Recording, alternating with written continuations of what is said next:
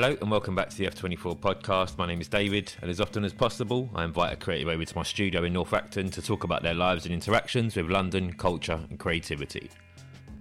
Really sorry about the wait for this first one of 2019. I've been incredibly busy on some projects, one of which will actually have me in Dublin for a few weeks, split over two trips. So I've been lining up interviews over there with some dope Irish creatives.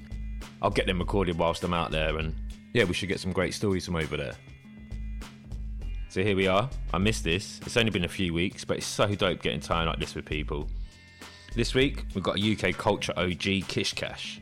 I've only hung out with Kish on a couple of occasions, but his name came before him, and I've known about him for years. Seen him in places and photos. We've got some of the same acquaintances, and it feels like one of them ones where we've known each other for years. Kish isn't from London. He grew up just outside, and it was one of those places that bred some serious people in the hip hop scene in the UK in the early days. And Kish fills us in on all of that and the people he grew up with. He talks about funding his passion through work, which eventually led to his first job working in the culture, and the million and one projects he's been involved in. He's pulled off and been part of some amazing parts of UK hip hop history, represented, introduced, DJs, interviewed, and all the while looking so, so, so fresh. His style's untouchable, he's a true gent, and lucky for us, he has a great memory. Go and check him out on Kish Kash on Instagram whilst you listen. Enjoy. This is Kish's London culture and creativity story. Wicked Kish, Wicked. Is this thing on? it's on. Oh my god. We're here. Easy. Thank you, brother. No, thank you. It's been like a bloody movie, isn't it, really? Because uh, we've spoken about it for how long and it's finally happened. Well, mate, it, we uh we had that amazing lunch at um, Yeah. What was that place Was called? it Senor Ceviche? No. no, not um. Um, Breddos Tacos. oh my god, we had a treat that yes. day, man. Yeah, thank you so much for that. Well, we can thank the production team. Oh, But okay. yeah. cool. yes. Yeah, so we meet. We, you know, I've been wanting to meet up with you for time. We'd actually chatted about the podcast, and then we managed to book a meeting in and talk about some business, which unfortunately didn't work. Ah, you know, these shit things happen. That's how it goes in our world. That's it. But then we carried on the conversations, man. And you've been busy. I've been busy. Well, it's all worth it because this cup of tea, mate, is banging. Wicked. It's been waiting. Oh, for you. easy. Nice. Well, yeah. Thanks for coming, man. Yeah, I I, mean, have to say, there's a lot of stuff in here, and it would be amazing to come back and just explore it because there's there's bits and the amount of history in here and knowledge sick. and anecdotes. I'm sure that go along with it. yeah, bits and pieces. Um, Yeah, and what you just told me, just you know, it's like you know, you know, Teach was here the other day. Well, the other month or whatever, probably just before Christmas, actually. Yeah, wasn't yeah. it? Yeah, and he was, you know, getting his uh, exhibition ready for Maha for Maharishi, Which was and, uh, beautiful. yeah, it's beautiful. I want that rug that he did. Do you see the Oh rug? god, the rug was gorgeous. Oh man, you can just be going there. They've still got it. You can buy it. But Yeah. the thing is, it's like it's still a bit of money. Do you know Yeah. what I'm saying? But rightly and well It's deserved. des- handmade and all shown. that type yeah, exactly right. He's know done- he went for it on that. It was brilliant. no, so wicked. I just Gorgeous wish I had, you know, that sort of dream warehouse space. Yeah. You know, you're right. Okay, That let's the money. You remember Flashdance, right? Yeah. Okay, right. And Jennifer Beals, obviously, you don't remember Jennifer Beals. And if Yeah. you don't know anyone listening, if you don't know Flashdance and Jennifer Beals, I suggest just stop the interview now Maybe you want to stop. go familiarise yourself. you know, you might be a while. Even do a and then- Googles and then while we're back. Yeah, exactly right. But the thing is, she had that warehouse space. How she afforded Mate. that warehouse space doing the job that she did, I don't know. But anyway, I remember seeing that. You know, he had that little, you know, one of the first sort of body pop and breaking Yeah. scenes in a movie ever, um, which is you know one of the reasons why anyone you, you know should um, check Flashdance. But you know, from that point of history. But the thing is, Amazing. if we had one of them warehouse spaces, you know what I mean, right? The amount of canvases that'd be up on the walls, right? You know, you got Petro here. I'd have one of his. You know, I try to get one off Elk. I try to get you know what you know one of Teachers. You know, I mm-hmm. want I would want to get the the whole lot. That's one at Elks. what? That painting up the top there, Oh, man, waiting really? to get framed. There. Oh, yo, what's up? do you know what I mean? But no, to mate, have, I mean, have that, God, I'd know what I love mean? it. Yeah, I would love it. You got Revolt's hands well, Yeah, yeah, tagged yeah. up there. Revolt, Revolt. scheme.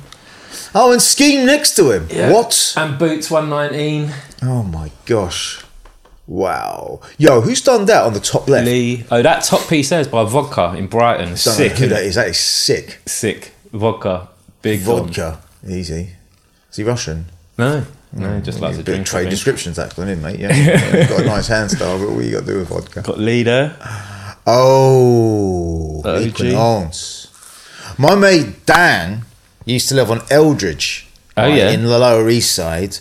Um, he was the one I was visiting in Crawley actually. When I said I was, I was in Crawley the other day, and I went down to Brighton and I met Ewan and popped in Rare Kind and uh, yeah, and all that. But yeah, the classic Lee piece, which has now been painted over. Yeah. he used to he used to live opposite it. What? So when I visited him for the first time, and I think 97, 90, I think it was 98, right? And I'm in New York. And uh, the mad thing was, I'd met Dan four years prior, because in my second trip to, to New York, um, I uh, I was potting around Soho because it's what is what we do. Yeah. it's our generation. I don't know how it is now, but we used to go investigate. Yeah. yeah. I mean, we used to just go through every single street corner, little back alley Area, just whatever. hunting stuff. Some, Yeah. Something's going to happen here. And I did the same in New York. And I walked up and down Broadway. I went through Soho, and I come across this market store, area, this sort of market area in a sort of disused car park, and there's loads of stalls. So I'm walking through. Then I see some some dude, and he's selling some military stuff, and I'm like, going, "Oh, this is nice." And he starts talking to me in a bloody British accent, and I'm going, "Who the hell is this guy?" My second trip to New York, he's giving it the old, you know, And I bumped this. into a and, he- and- and he's he's an English dude, an Englishman in New York, just like the Sting song, right? And I'm like, "What is going on?" And then he goes, "Oh yeah, yeah, yeah, I've been here years, la la la." And I'm, I'm thinking, "All right, all right." And he's going, "Yeah, yeah, yeah. I should go check my brother's shops, right?" And this is where I started getting a bit like I started smelling. I thought he was talking. I thought he was talking shit, right? He goes, "Yeah, yeah, my brother owns Stussy over there," and I was like, "What?" like that because it's like Shawn Stussy, right? And I'm not. I didn't know about the licensing and all this Yeah, kind yeah. of stuff at the time. So I'm like going, what? Oh yeah, I'm going to go to Stussy. And he goes, yeah, and he's just opened up another store over, you know, on Lafayette. Turns out to be Supreme. Hmm. Anyway, that's another story, right? And I'm going, what? Oh yeah, and then we got another store over here. And I go, what Union? And he's like, yeah, yeah, yeah. You've been there? And I was like, yeah, I think, yeah. And I was like, well, anyway, didn't think nothing of it. I bought something off him. I can't remember what it was. I think it was a radar beanie or something like that. I can't remember. And I still got it wherever it is. And I'll come across it and I'll be like, that it's that. That was it. Or it's a pair of gloves. But, you know, I was thinking, oh, okay. So anyway, I didn't think nothing of it. Then I was hanging out. I moved to Brighton in '97. So Yeah? yeah, yeah, I lived in Brighton for three years. So um, I, I, I was I was seeing a girl, um, Caroline, who was from my neck of the woods, and she was at university there. And I'd go down every weekend, and I'd go to Sussex University and just you know just hang out and stuff. And I'd go into Brighton, we'd go into Brighton, and we'd just potter around and stuff, you know, for I think 95, 96. and um, and I I, was, I came across the 145 store, which Yeah. was owned by Ed at the time. Amazing that shot. Yeah, right. I love that And store. then I met then I met um, Kurt and Cy and Grant, Mm-hmm. um, and uh, also Joel, who's the older brother of Josh Sticker. Yeah. Right? Yeah. Okay. Yeah, yeah. Joel the breakdancer. Yeah, yeah, yeah. And Rupert and Dom, and I met the whole crew. Anyway, so I was just, you know, because they sold Stussy and they sold Phat Farm, they sold all the bits I liked and stuff, and they were nice guys, and it was just nice and chill. Used to used to potter in there, and, but I wasn't, I wasn't living there. But then my mate Joe, who I, who I, who I used to work with in a Mexican restaurant in t- uh, in my hometown of Aylesbury. Um, was going, yo, do you want to move to Brighton? And I was like, I was living in Aylesbury at the time. And I was like, yeah, it's time to get out. Do you know what I mean? Because I'd already, you know, been up London a million times and knew every little spot. Um, so I uh, I moved to I made the move to Brighton. Uh, ended up splitting up with Caroline. Still in touch, you know. She's a lovely, lovely girl, um, lovely lady, I should say now.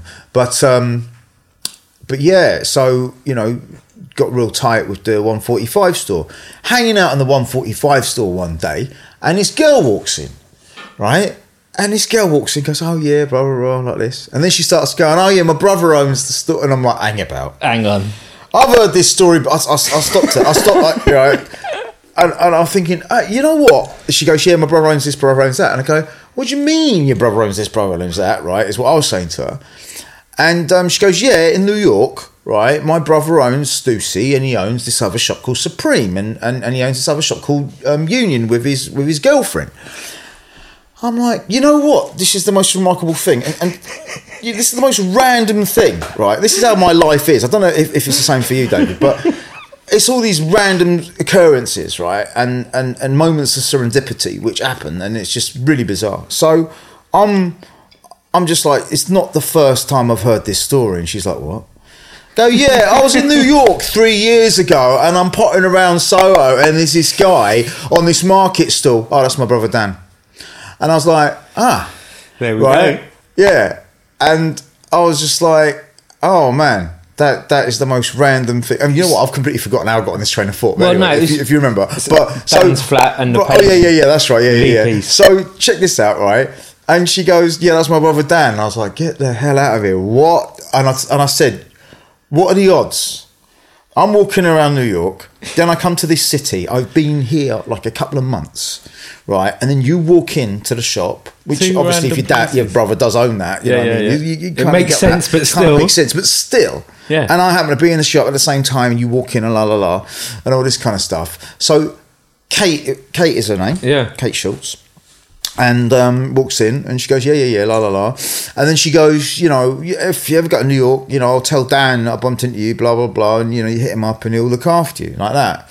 So in '98, I end up going. I hit him up, and this is like mobile phones are pretty rudimentary at the time. Email was non-existent. You know, you used to kind of like the Wild West when you're traveling somewhere. Yeah. uh, got every street smarts about you. There's no guides to tell you where to go, nothing No. like that. You just got to have your No Google Maps. Yeah, no, none of that. None of that. No one's no one's giving up their spots. No. Once they know about a spot, Oh, no, theirs. you ain't, I ain't telling no, you. No, because I enjoy it, have fun, look for it, but no, I'm not telling you no, where no, it I'm not telling you. No, I'm not telling you where it is. You know what I mean? Otherwise, you're gonna you're gonna know where I'm getting my stuff from. Uh, and um, so I end up going, and I I go to Eldridge, and on Eldridge is um, uh, a store called Recon, which is Stash's store. Mm-hmm. Dan lives above it. I think I live. I lived above that because he, he moved. Tw- he moved. He had one spot on Eldridge, then he moved down, and he moved. And it was either above Bob's or it was above Stash's spot, or the other way around. Anyway, one way or another, it happened one way around because the next time I visited him, he'd moved and yeah, down El- Eldridge bit. And this is when the Lower East Side was pretty hood up. Um, you didn't you didn't really walk too further down from where he was, where you do now, unless you you knew what you was doing, because it's just all the crack dudes were at the end of the corner. Um, but the Lee piece was on the corner of Eldridge and I think Houston. I think it was, yeah. And it was there, the, the classic one that's in spray can art. That's fucking nuts. Do you know You've what I mean? The, that, the, the, the blue Lee, you know what I Yeah, mean? The yeah, white yeah, outline. yeah. And I'm just look I'm just like you just I'm just looking at it going and it's the one that's funny enough when Supreme did the collab yeah. with um, I think they did a collab with Lee um, two years ago, maybe a year ago. Yeah. they did a jacket, and the jacket had that piece on it because they took it from. I mean, they must have take, taken it from either Henry Chalfant or Martha Yeah, Cooper. yeah, yeah. But and, and it's got that, and you know what? I should really buy that jacket. But anyway, the bloody piece was there, and I goes to Dan, "Oi!" And he goes, "Yeah, I know." Just matter of fact. Yeah, it's just- it's my neighbourhood. Yeah, well, I mean, yeah, yeah. I- I see Like this all the time. And I was just like, I was just like, wow. The fucking Don Lee, man. Like, Yeah. absolute gent. Yeah. And um, um, oh yeah, because OG. the other thing was met Lee right the year before or around the same time because of the contents under pressure show. Which was in. Shoreditch, where Tramshed now is, Yes. occupied by Damien Hirst. That. They had full-on New York um, subway trains. It was Lee Futura and Blue, right? Okay, I and, remember and, that. and it was the the contents under pressure um, graffiti show. I don't know who was behind it. I don't know how I got invited. I That's don't know how I ended up there. 2000s, wasn't it? Uh, no, no, no, no, no, no. That was it. Was um, it was Late late 90s? nineties? Yeah. And this is when Shoreditch went nutting. Was the, only, the only yeah, time, yeah. the only, the only two things that were in Shoreditch at the time were Blue Note Yeah. um, Been there for years. and Three Three Three had just Oh, opened yeah, yeah. up. Um, where my mates would do a, a few nights, and I ended up doing a few nights as well. But um, yeah, it was a real, real mad one. But yeah, I met, remember meeting Lee. Hmm. Uh, well, I remember meeting him. I don't know what I said. I can't, you know, I don't even can't remember because I can't remember much from back in those days. But uh, Where does it? I was um, there. Where does it start for you? Where do are you you mean? from?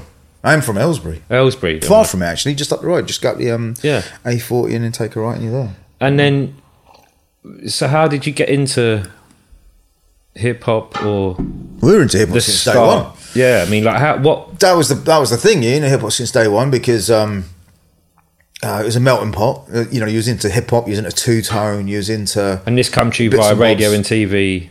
Friends? I, do you know something? Haven't got a clue how, but it's just one of those things that just sort of happened. and in school, Um, you were in, school, at the time. Yeah, no, I was in school, yeah. And everyone in school, and we were like doing graph, you know, and stuff, and doing the robot, um, body popping, which I was better at doing rather than doing any footwork or anything like that. But um, you've really got to be a gymnast, and you got to have I mean, a lot fucking of, you've got to be really strong. something. I think I did it when I was like eight years old. By the time I was ten, I couldn't move like that anymore. yeah, right. you know I'm saying? Yeah, exactly. You know, it's like my body ain't kind of doing what I want it to do. Yeah. I, all I remember with breakdancing is primary school, and that's it. I don't remember going any further than there. You know what I mean? Um, but you know, So, how was school? What was education like? Were you good at it? Were you getting through it? I or- got through it, but the thing is, it's when I just had a problem with the teachers, not like in an Aggie way. But the thing is, I would be saying stuff to them and Hmm. going and being very inquisitive. To them, it would be like I think I was being lippy, Yeah. or I was being insubordinate or whatever. But the thing is, I was asking them questions and they would not give me the answers that I was seeking. And what's funny is there'll be certain things that I'd say, and I go, "Look, have you thought about it like this?" And blah blah blah, and then we you know that's not how it is. And they would be just so textbook. dismissive, yeah, dismissive and V- textbook. very much so. Now, right, the things that I spoke about back then at school, right, have now subsequently, like say with science, have been proven to be correct or whatever. So you were- you were willing to explore and I was- think. yeah, exactly. I Yeah. was willing to go. Okay. That's that's a good basis. That's a good starting point. But where can we develop the conversation from them? Not realizing that that's what I was trying to do. No, no, of course not. But Exactly, I'm just like, were doing. Yeah, Yeah. I'm just like, yo, what's the deal? No, haven't you thought? No, it can't be. Like, you know, talking about alien life. Goes, yeah, we're the only people on the in, in the universe. I go, well, that doesn't really make sense. Yes, statistically, blah blah. blah. I don't care about your stats, mate. You know Yeah. what I mean? Um, because I'm not really a, a maths dude. Let's talk about this though. But let's talk about it. If universe is infinite, you're saying we're the only thing. Now, it's not impossible because nothing's impossible in No, the but it's universe. a bit God complex like, isn't it? Yes, exactly. and it's a little bit like I think that's unlike an unlikely proposition. And it's like, look, we're finding out, you know, there's there's remnants of microbes and other stuff. Well, especially you know, if- potentially if we elsewhere. are- there's water elsewhere. Yeah, if we there's are- bloody water on Mars, Yeah, if we're even just if biology, it's frozen. yeah. If we are just biology, if we are a matter of Yeah. Cells and bits and pieces, of course this can happen Yeah, elsewhere. exactly. And it's probably happened elsewhere in a completely different way to what it's happened here. But when you look at life on the planet and Yeah. the, diversity, the biodiversity, which is being affected, actually, I just you know, So you know, much. it's it's it's we're, we're fucking the planet up in so many different ways. Um, um, but when you're looking at that and the different ways that life exists, it's almost like on the planet we've got so many different expressions of what life can be. Mm. Yeah. What else is out there that's Yeah. completely more alien than say you know like a tapeworm feeding off you know a vent in the you know Yeah, in the exactly. in the, right underwater under how many tons of pressure do you know what I mean to you know what what is above the water Yeah. do you know what I mean but most of the, most of, I think most life actually exists in the water actually is what I, I Most think life, yeah. probably probably does uh, three So school the- went, the world, like- like that but yeah so school right so yeah um and the mad thing is school um, so I went to a Roman Catholic school because, um, you know, first to middle school because you know my, my parents were pharmacists and uh, that first to middle school was up the road. Mm-hmm. And it was the best school in the area, Mm-hmm. and the nuns used to go and get their medicine and everything from my dad. So it was just like, yeah, go there. That's the one, yeah. So, um, so even though I'm Indian and Hindu, I was also exposed to another religion, which is Catholicism, from another age. So I had a different understanding of how people. Mm-hmm. So your can- parents weren't Catholic. No, no, no, no, Okay. no, no, Hindu. But you know, you're but it was this Yeah. was nascent times back then. Do you know Yeah, what I mean? yeah, This is like new territory. Definitely, man. Yeah, right. Yeah. So the thing is, even though I was Hindu and raised Hindu, um, you know, I was exposed to another religion. I'd have to go through the doctrines of that. Yeah. You know, um, sing the hymns and blah blah blah. And I'm not thinking I'm singing the hymns and everything. I don't really get what it is, but I'm singing them.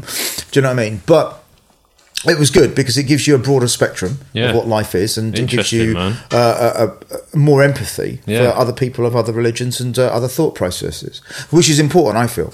So anyway, you got a breadth of breadth of experience and, and you know and That's amazing, man. That's a, it's amazing Uh, you know- that your your parents were up for thinking that way as well. well, yeah, I mean, you know, they, they they're all about education at the end of the day. Yeah. So if that's the best school, that's the best school. You know, that's how it is. You know, How long have they been here? oh, God knows, don't know.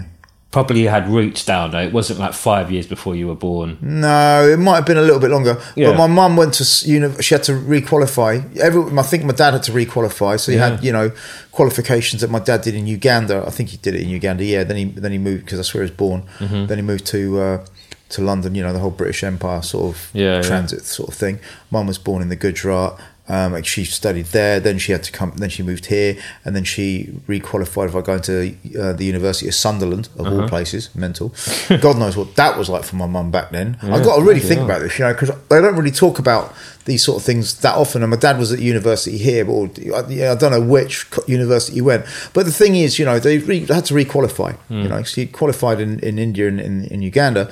Um, but he got to requalify here. So you know there was there was a and it was a turbulent time when they probably Yeah. did it. It was either the sixties or seventies, and we know about Enoch Powell and all that kind of Jesus stuff going on, and all this all, the, all this stuff. I mean, look, And uh, it was it was it was trife. But anyway, being right? an immigrant as well though Yeah. is just and an immigrant's child. Yeah. Um, is a weird thing. So Yeah. the fact that you went to a Roman Catholic school coming from this Hindu Yeah. background, Yeah. you're you're obviously not English or yeah, not I born stood here. like a store of fun. Yeah, so you're And- just and, like- and you're marked. Yeah, you're marked. You're marked, but at you're the same time, you've you can. Yeah, I can't imagine what you must have gone through as well. But there is that whole thing, like you're saying, you learn empathy. You you hmm. see the world differently. you're out of your own comfort zone and all of that, which exactly. in in in the long run helps. Yes, it does. It's just yeah. a shame that all the pain that goes runs along with it. Exactly and some people deal with it and some people don't but you know but yeah it's just one of those one of those things and the mad thing was so yeah so I went to after that went to grammar school which is where it all like you know where I, I would be questioning some of the methods and the thing is I was more artistically inclined and I wanted to do art and I was hmm. good at art um, well, I was told I was good at art. It's not me bigging myself up, but I mean, it's like I, I think I, had a, Yeah. I had an, uh, you know, creative an handle. affinity for art and being, yeah, doing all that kind of stuff and having a pretty, you know, having a skill to draw. And I love drawing and just like going away with my imagination and stuff. But as my dad would say, there's no money, there's no career, you know. And he's a pharmacist, and, he school- wanted, and he wanted, yeah, And exactly. school is not pushed as a, no, as it's, a it thing. wasn't it was the there, fucking no. fun lesson. Exactly. It was the fun I mean? lesson, even, Right. even from our point of view, but from the teacher's point get, of view. I wanted to get my hand. I wanted to do Yeah. some pottery. I wanted to do some some model making. I wanted to do shit. Yeah, exactly. Yeah. One of my favourite classes was craft design and technology, where I used to make that was stuff. brilliant. Mm. That was So brilliant. yeah, so I'm there at this school. So check this out. So everyone's into hip hop, you know, it's the thing, and la la la. And then indie comes along, you know, a little bit later, and all that kind of stuff. I, I also liked a bit of metal as well. 'cause I used to skate, uh, skate all right, um, but used to listen to hip hop and and, and and and metal and skating yeah. you know, a bit of thrash or whatever.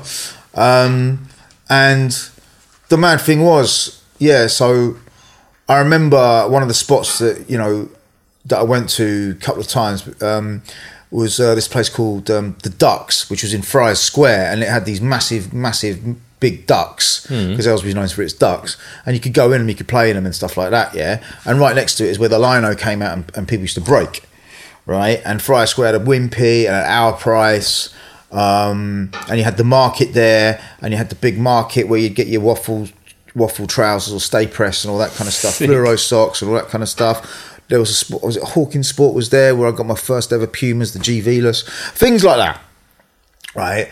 And then um, at the grammar, right? So when I was at the first and middle, first and middle school, it was me and my sister, and then there was another year younger, another Indian kid joined, and then his sister joined um, in between me and my sister because they were more closely age related. Um, and I don't think there was any other brown skinned people there of Indian descent, but uh, above um, there was Patrick Hoyt and all them, you know, and they, they were. Um, I don't know where their family were from, um, Caribbean, but I don't think it was Jamaican. Might have been Barbadian. Don't quote me anyway.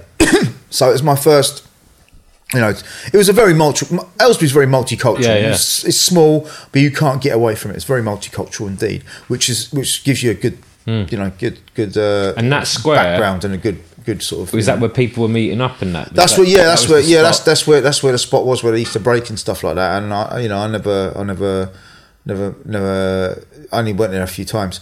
But um, I think I went with my mate Gary Cartwright, or yeah, I can't remember who I went with. But anyway, right from school. But um, yeah, so and then what happened was my parents moved out of Aylesbury to a village outside, so I wasn't interacting go into town as much because I'd be going back to the pharmacy, and then I'd be going back to where we live, and Yeah. then back to school, and so on and so forth. The weekends would be hanging out with the kids in the village.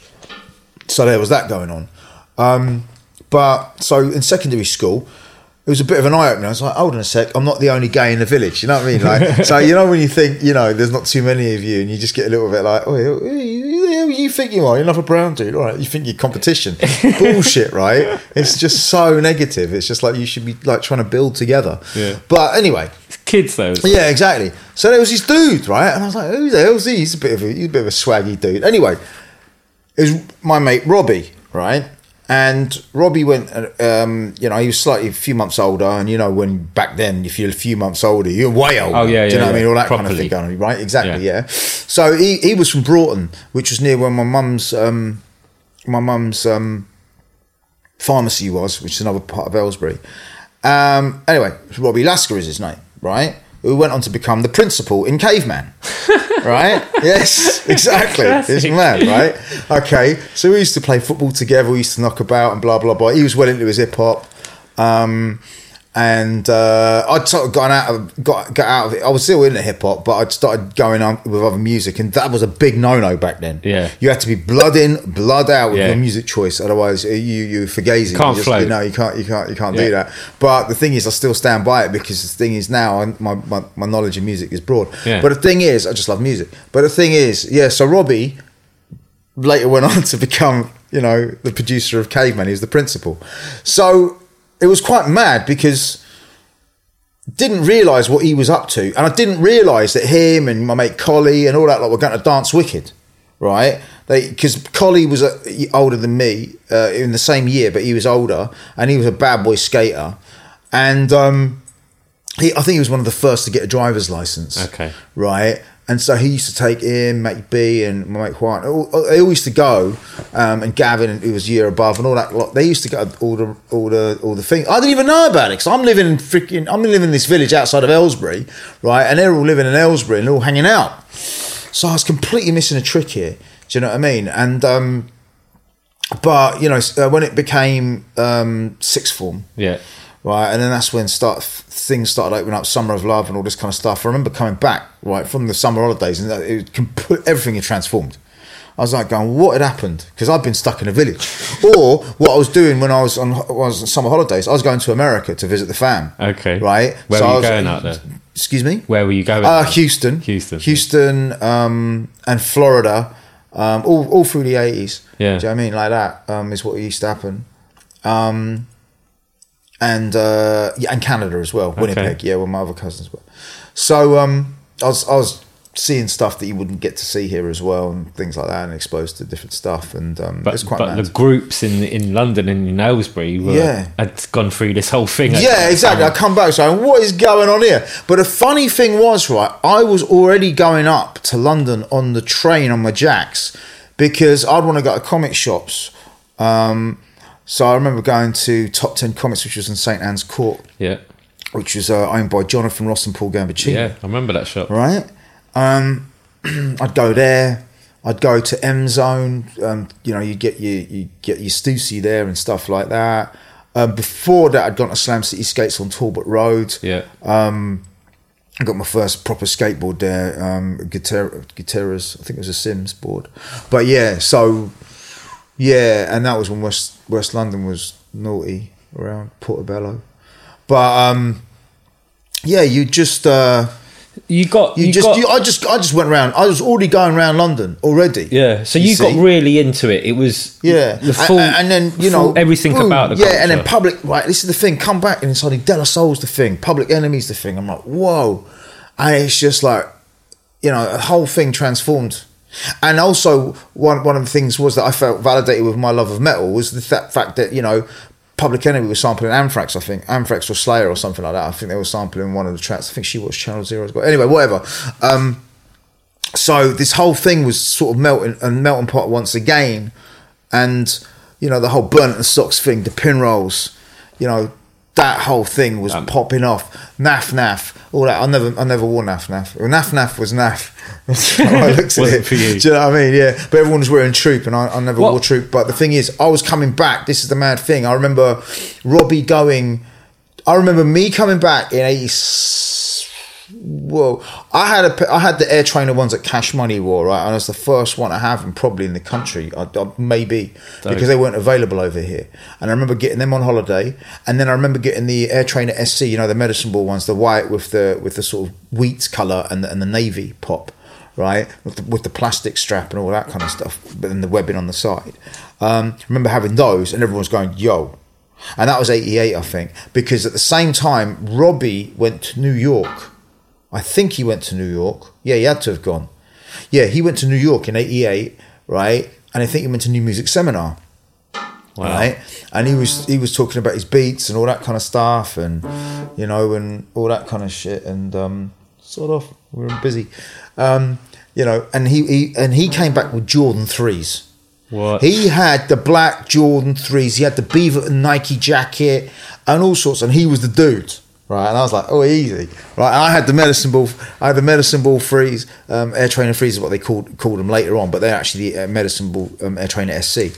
Um, so we were swagged out. What made you get into the swag thing though? What was It's it? Like, it just it was It's hip You've hop. got to get in. and also it's football as well. Right. you having a knockabout in the streets, and that's why I loved um, trainers because when I was knock, having a football kickabout in Elmhurst, part of it, um, you know, my, my boys Rob and Andy, who are like my older brothers, who I grew up with, um, you know, because because my parent because we'd moved to Holton, um, I used to have to be looked after, and my sister did, you know, after school finished or during the summer holidays Yeah. when in the bits when we went on holiday Yeah. in America. When your parents were working. Yeah, exactly. So we'd be knocking around St Alfred's, um, St Alfred's Park, which is just behind near, where I grew up, which is Elmhurst. Yeah, so we moved from Elmhurst um, out to the village, and um, it was mad because we'd gone from a real small bloody house to a big one. Because my dad and mum had made money, so we upscaled.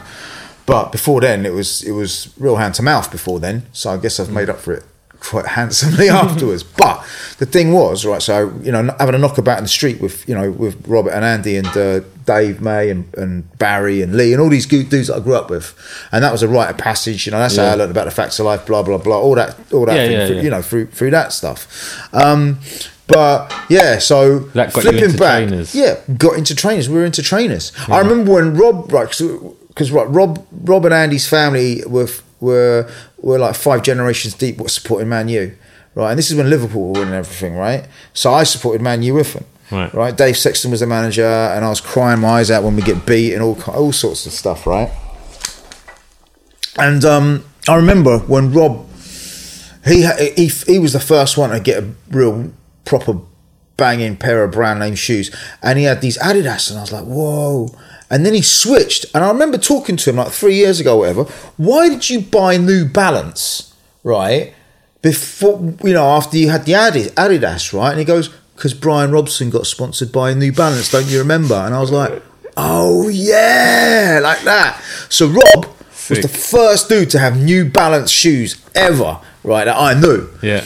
I don't know what model he had or what it was, but a New Balance has always been expensive. Yeah, yeah, You know what yeah. I'm saying? It's like proper stuff. So his first paycheck, you know, working working at the garage, you know, went on a pair of those and yeah, those sort of memories are sort of indelible. And then um, you know, me having whatever and, and then looking at rap videos and looking at skate videos and going, Yeah, I want those, I want those, do you know what I mean? Blah blah blah. When did you? When did? I mean, the when I, the one thing I remember right is getting the rocks, watching the Rocksteady crew right video for Hey Were You the Rocksteady crew, seeing what they're wearing, not knowing what they are, and wanting them. And then when I went to America, going, I need to find those shoes. Couldn't find them for love or money because my cousins were younger than me. Yeah. My auntie and uncles and that, they ain't got a clue.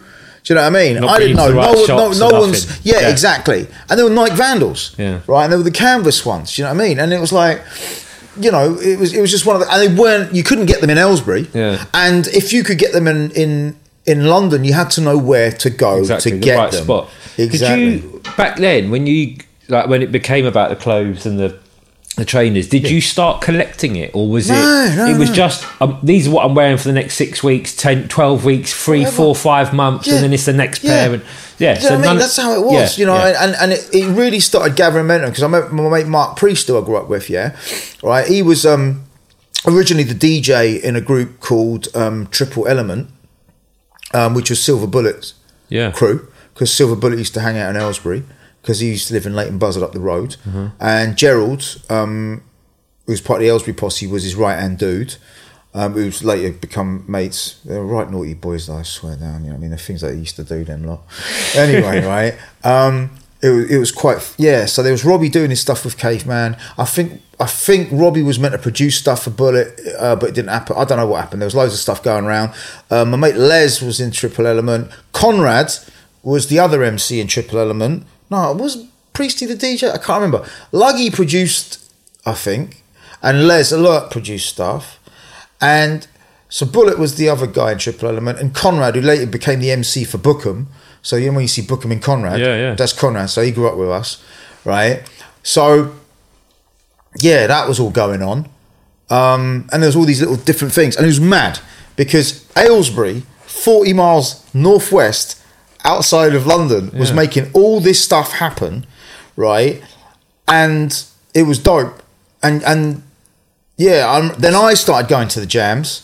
I started going to the jams with them lot. So I'd go to Talking Loud. I'd be, I got my car. I used to drive. I got insured on my dad's car, so I'd become one of the designated drivers. So I got in Wicked. like that, and I was Yeah. driving this huge Merc. It was like Yes. my dad bought a second-hand Merc. Right, it was like driving my front room. It was so smooth, but with power.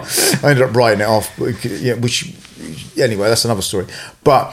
um yeah, I remember we, we yeah we used to, I used to bomb up because I wasn't dry I wasn't drinking that much, and um, so we used to drive up to used to drive everywhere. We used to drive up to Wycombe to go watch um to, to, to the Wycombe Six and, and go watch stuff, and uh, we'd watch House Party up there and, and all those sort of films and all that kind of stuff, and we'd drive to London and we'd go to Talking Loud, we'd go to uh, the Underworld in Camden. I remember seeing Omar perform with, with Wow. Robbie. So Robbie Robbie Gilles Peterson was like all over Robbie because it's caveman. Westwood was all over Robbie because it's a caveman, right? And um, I remember when Robbie got signed. I remember when we're I'm in his bedroom and he's making all the beats. Do you know what I mean? I didn't hear positive reaction made. I hear little bits after, and then after everything subsequently, he'd run stuff by me and his brother Danny um, in his bedroom. Because it was like literally a two minute walk from my mum's my mum's um, you know uh, pharmacy to go to his house, and he had his bedroom up top. You know, I mean, his mum used to make us food and all sorts of bits. Uh, we used to listen to Westwood together. And all, sort, all sorts of things. So it was mad, right? So Yeah. got this whole thing going on, yeah, going through all these breaks, which eventually became the, you know, he, he, him, Danny, his brother, was like this, like little brain, like he knew his knowledge of breaks was insane, right?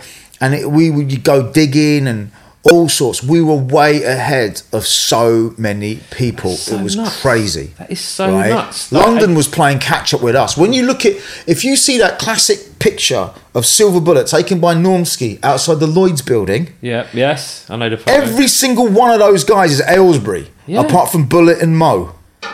Right? That's the Aylesbury posse there. That's all the guys I know. Right? You saw the style, right? In terms of style, that Yes, picture I'm remembering it. encapsulates Yeah. the levels right there. And that's what you, you had to deal with at Aylesbury, right? So when I say to people, yo, we were ahead, it's not arrogance thing, but our style was more ahead than anywhere. I wonder and it's what that kind of crazy. I don't know why. So, you know, I used, we used to go to the jams and we would be the steeziest people in the jam. Because like Gerald had his ZXs on and and um, you know, and, and someone had the Reeboks on, or Juan had his Reeboks on, or I had mine on, and boom, we were just like flexing on another level. And I also had the additional advantage of being able to go to America. And Robbie would go to New Music Seminar and come back. I remember Yeah. coming when he came back in 90, 91, he had the Bo Jacksons, the Air Trainer Max with a strap in black and white. And we are going, what the hell you got on it? And he had the Bo Jackson um, SC3s with the 34 and the Raiders colour on the back, and everyone's going what? And the only other dude I remember seeing with the 34 on the back was Kofi when he worked at um, when he worked at Olymp- no, he worked at JD Sports opposite the Plaza. Um, in, in Oxford Street years ago, and I was Yeah. like, where did you get them from? Do you know what I mean? Yeah, he- I still bump into Kofi on occasion. But anyway, right? So the, the levels were really, really high. And obviously, when Bullet and Gerald and that lot went on tour, right, it was next level because they went on tour with Public Enemy. Yeah. I don't even know what anecdotes, what was going on. I don't know what kind of japes they were getting up to. You know what I mean? Because you know, but and then the, there's the whole the whole acid house, the whole rave thing, which I didn't really mess with, and because we were pure hip hop. You know what I mean? But all that was going on, and then uh, there's a lot. There was a there was a schism. there was a schism with all the dudes who got pissed off with the aggression of hip hop. Yep. You know, and like, and they found pills and all that kind of stuff, and got started getting loved up, and then dancing in the field and stuff, and they went to all the early raves and all that kind of stuff. Then there was my mate But you stayed with hip hop. Oh yeah, yeah, yeah. But we, you, could, you could not separate yourself from what was going on. No. but No. he, he because it was there. mean. But you know what I mean. yeah, you know, yeah. I remember going to the Milk Bar in ninety. Danny Rampling's club in 1991 when my mate Eddie DeVito he had a convertible white Beetle and he used to he used to drive us up and I remember going to the house you know we got to the milk bar pay to get in blah blah blah we had no problem getting it I, I didn't even think about you know trying to blag it but um, it was mad going to Danny Rampling because it was all house and Eddie's in his house Yeah. and all that kind of stuff um, he might have been getting he might have been popping. I don't know what. Anyway, we were driving. We, we have the fucking hood down in the freezing cold, driving up the A40 to all the way up to like behind the Astoria, right? So that was going on, and then um, and then uh, yeah, I remember hearing Gang Starr played in there for once, a jazz thing. I was like going, what?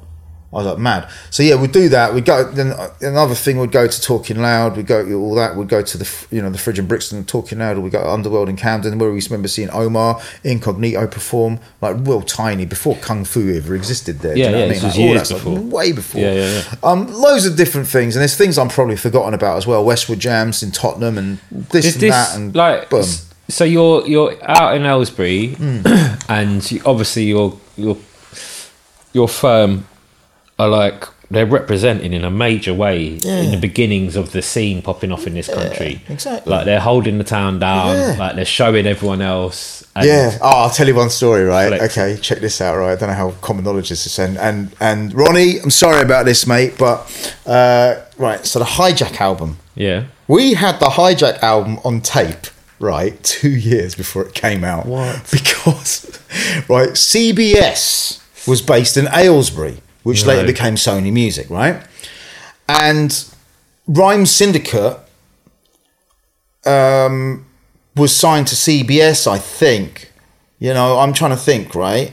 Okay. Shit. We somehow, someone was working at CBS, got hold of the Horns of Jericho tape, right?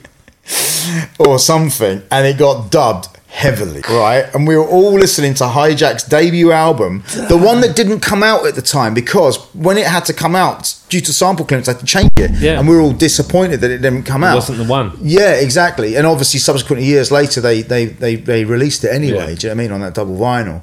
But um, yeah, that was another Amazing, funny thing. Yeah, yeah, at least two years. Holding down some fucking Yeah, we had some stuff on the early, gold. you know what I mean? Yeah. And I remember chat, you know, and, and, and it was quite mad because Robbie used to trade breaks and, and put on a lot of people to a lot of stuff. But there was this other thing that happened, right? I remember. So, dude that was a year above me in school called Brian Garvey, right? And he was he was the older brother of my mate Redmond who was in my class, right? So Brian Garvey and I think it was Si Spex of the creators knew each other. I think it was Si Spex. But anyway, Brian Garvey did this fanzine, right? It was called Concrete Funk. It was printed black and white um, on A4 f- and folded together and stapled, right? It was pre Big Daddy magazine. It was pre Wax Poetics, Yeah. right? This, I think it was only about three, four copy, three, four copies ran. It would go into the science of the breaks Wow. You would see the lists of what they were putting up on there. It was a f- it was an education and a half, and Who was putting that together? a guy called Brian Garvey, Right, yeah, and I okay. think Si Si Spex Spex, from yeah. the because it was because I think Brian was going to college in High Wycombe, and he might have met Spex then. So there was a lot of deep knowledge of breaks going on that really set the levels because the thing is, dudes like the Outlaw Posse, like KG and Bello and that, were going to Robbie, you know, and they were they were trying to trade breaks with him, and Robbie was getting out and he was doing stuff, and he was about to do a lot of more stuff. Um, never realised his potential. Um, and but he achieved a lot with as you know we did you know subsequently. But it was kind of mad because um yeah he, he was just like yeah you know blah blah blah and he'd gone westward and you know and all this kind of stuff I remember driving around I Wycombe with Danny trying to find where the, the video for one of the caveman um, tracks was, but we couldn't find where they were because we left at a different time. And you- no mobile phones back No, then. of course not. You don't know where the hell yeah. they are. They could be anywhere. Do you know what I mean? All this kind of stuff. When did you um, start DJing then? Was that back then? Nah, nah, nah. I was collecting records though since Yeah. the eighties, and I was. I remember getting like Lord Finesse, you know, D, you know, Mike Smooth, Return of the Funky Man out of our, Our Price records in Friar Square. Then you know there was another there was another record store called Record House as well that used to buy stuff. But I used to you know I remember them giving me you know let me buy the the Bomb the Bass Beat Dis promo about six months before it came out and stuff like that. 'Cause you, they'd get the promos, they'd have to do their buying from the promo. Do you know what I mean? This is the track that's coming Mm. Yeah. out. You know it's going to be big. How many blah, do you blah, want? blah, How many do you this want? is Blah, blah, it. blah, all this kind of stuff. That's how it used to go. Yeah. And trying to get promos back then was was well tough. Do you know what I mean? Because you only on get it those if you was a buyer. yeah. Yeah, exactly. You had to be, you had to be, you had to be, you had to be working at a record store, Mm. which I guess fueled my passion for working at a record store at a later date. But yeah, so I was buying vinyls from the early. How I was buying vinyls. I was buying comics. I was buying whatever. Do you know what I mean? It was just. How did it go after college? Um, well, I've, I've, you know, I was, I just, I was thinking, do I go to university or not? Didn't, didn't go to university in the end. Robbie didn't go. My mate Ted, who I was in school with, didn't go. He started working at CBS, and he now is the president of um, Virgin Records. Nice. He done well. yeah, so he's done right. Good man. Yeah, he's he's a right old one. Oh, Ted's got tails, man. I've got to catch up with him actually. I'll be hopefully catching up with him later this week. But anyway, so he elevated all the way up, quite ra- mad. He used to promote. He was a promoter on the early. There was this place called the Wellhead Inn in Wendover, and um, a lot of the big bands that would eventually become massive in the indie scene. He booked them first there. Um, DJs as well. I think Andy Weatherall played there and stuff and all that kind of stuff. But you know, it was in the you know it's basically in the bloody countryside, just outside of the village. And you know, a lot of the raves also happened outside of Aylesbury Yeah, and the surrounding in the surrounding um, farm farmlands, spreading out from Bucks into Oxfordshire and maybe probably Hertfordshire. Um, but yeah, it was it was it was quite a mad mad mad time. Um, yeah, and also in Aylesbury there's a record store at Dom and Garth. These house, these lovely guys, and they were well connected. And um, you know they were DJing everywhere, and they were, you know there was people buying records off them and, and, and stuff. And so it's doing a house. What kept you with Kind of what kept you with the culture though? Like, because you know when you we, we we're growing up and as a Mm. teenager we get into these cultures and you know it's it's the steps afterwards. It's like when you everyone starts working or goes off to uni Mm. Yeah. or like moves out of the town. Yes. How do you stay with it? Like, what don't happens? Do you, I ain't got a clue. I haven't got an answer. It just is. Do you know what I mean? I mean, my Brilliant. my my my love for new music and forward thinking and just exploring and, and checking out new stuff. You just It hasn't stop? diminished. No, it stayed It and stayed. it carried on. Yeah, that sort of youth, youthful naivety, I guess. I don't know, but No, maybe it's it's tempered not. with a bit It's of not. wisdom. I don't know. I don't think it's youthful night. it may uh, start with that, Yeah. but it grows. Yeah. because it's it can't be youthful the knowledge you have. No. it's not possible to No, be that's very youth with the knowledge you have. That is very true. So youthful naivety. Yes, it, yes. At the beginning, we're like that. yeah, but not as grown men. No. as grown adults. it's just it's yeah, more and more knowledge. And it's quite mad because the thing is, when I look at things and I look it back, and I'm like, yo, where's all the people I'm with and I've grown up with? And I'm like, where are they? You know, it's it's it's it's a funny thing, but you know, I'm still actively part of it, I guess. But I'm always like, you know, I'm just chill. I'll just go with the wave.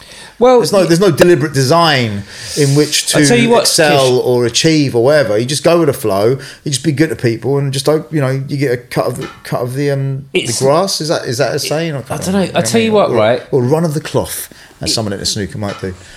it's it. I think you're you without the culture. It doesn't matter. Yeah, I agree with that. Do you know what I mean? Yeah. You don't need the culture to be Kish. No, but the it. But you can speak through the culture. yes, that's a good way of putting it. Yeah, okay, I'll agree. because it,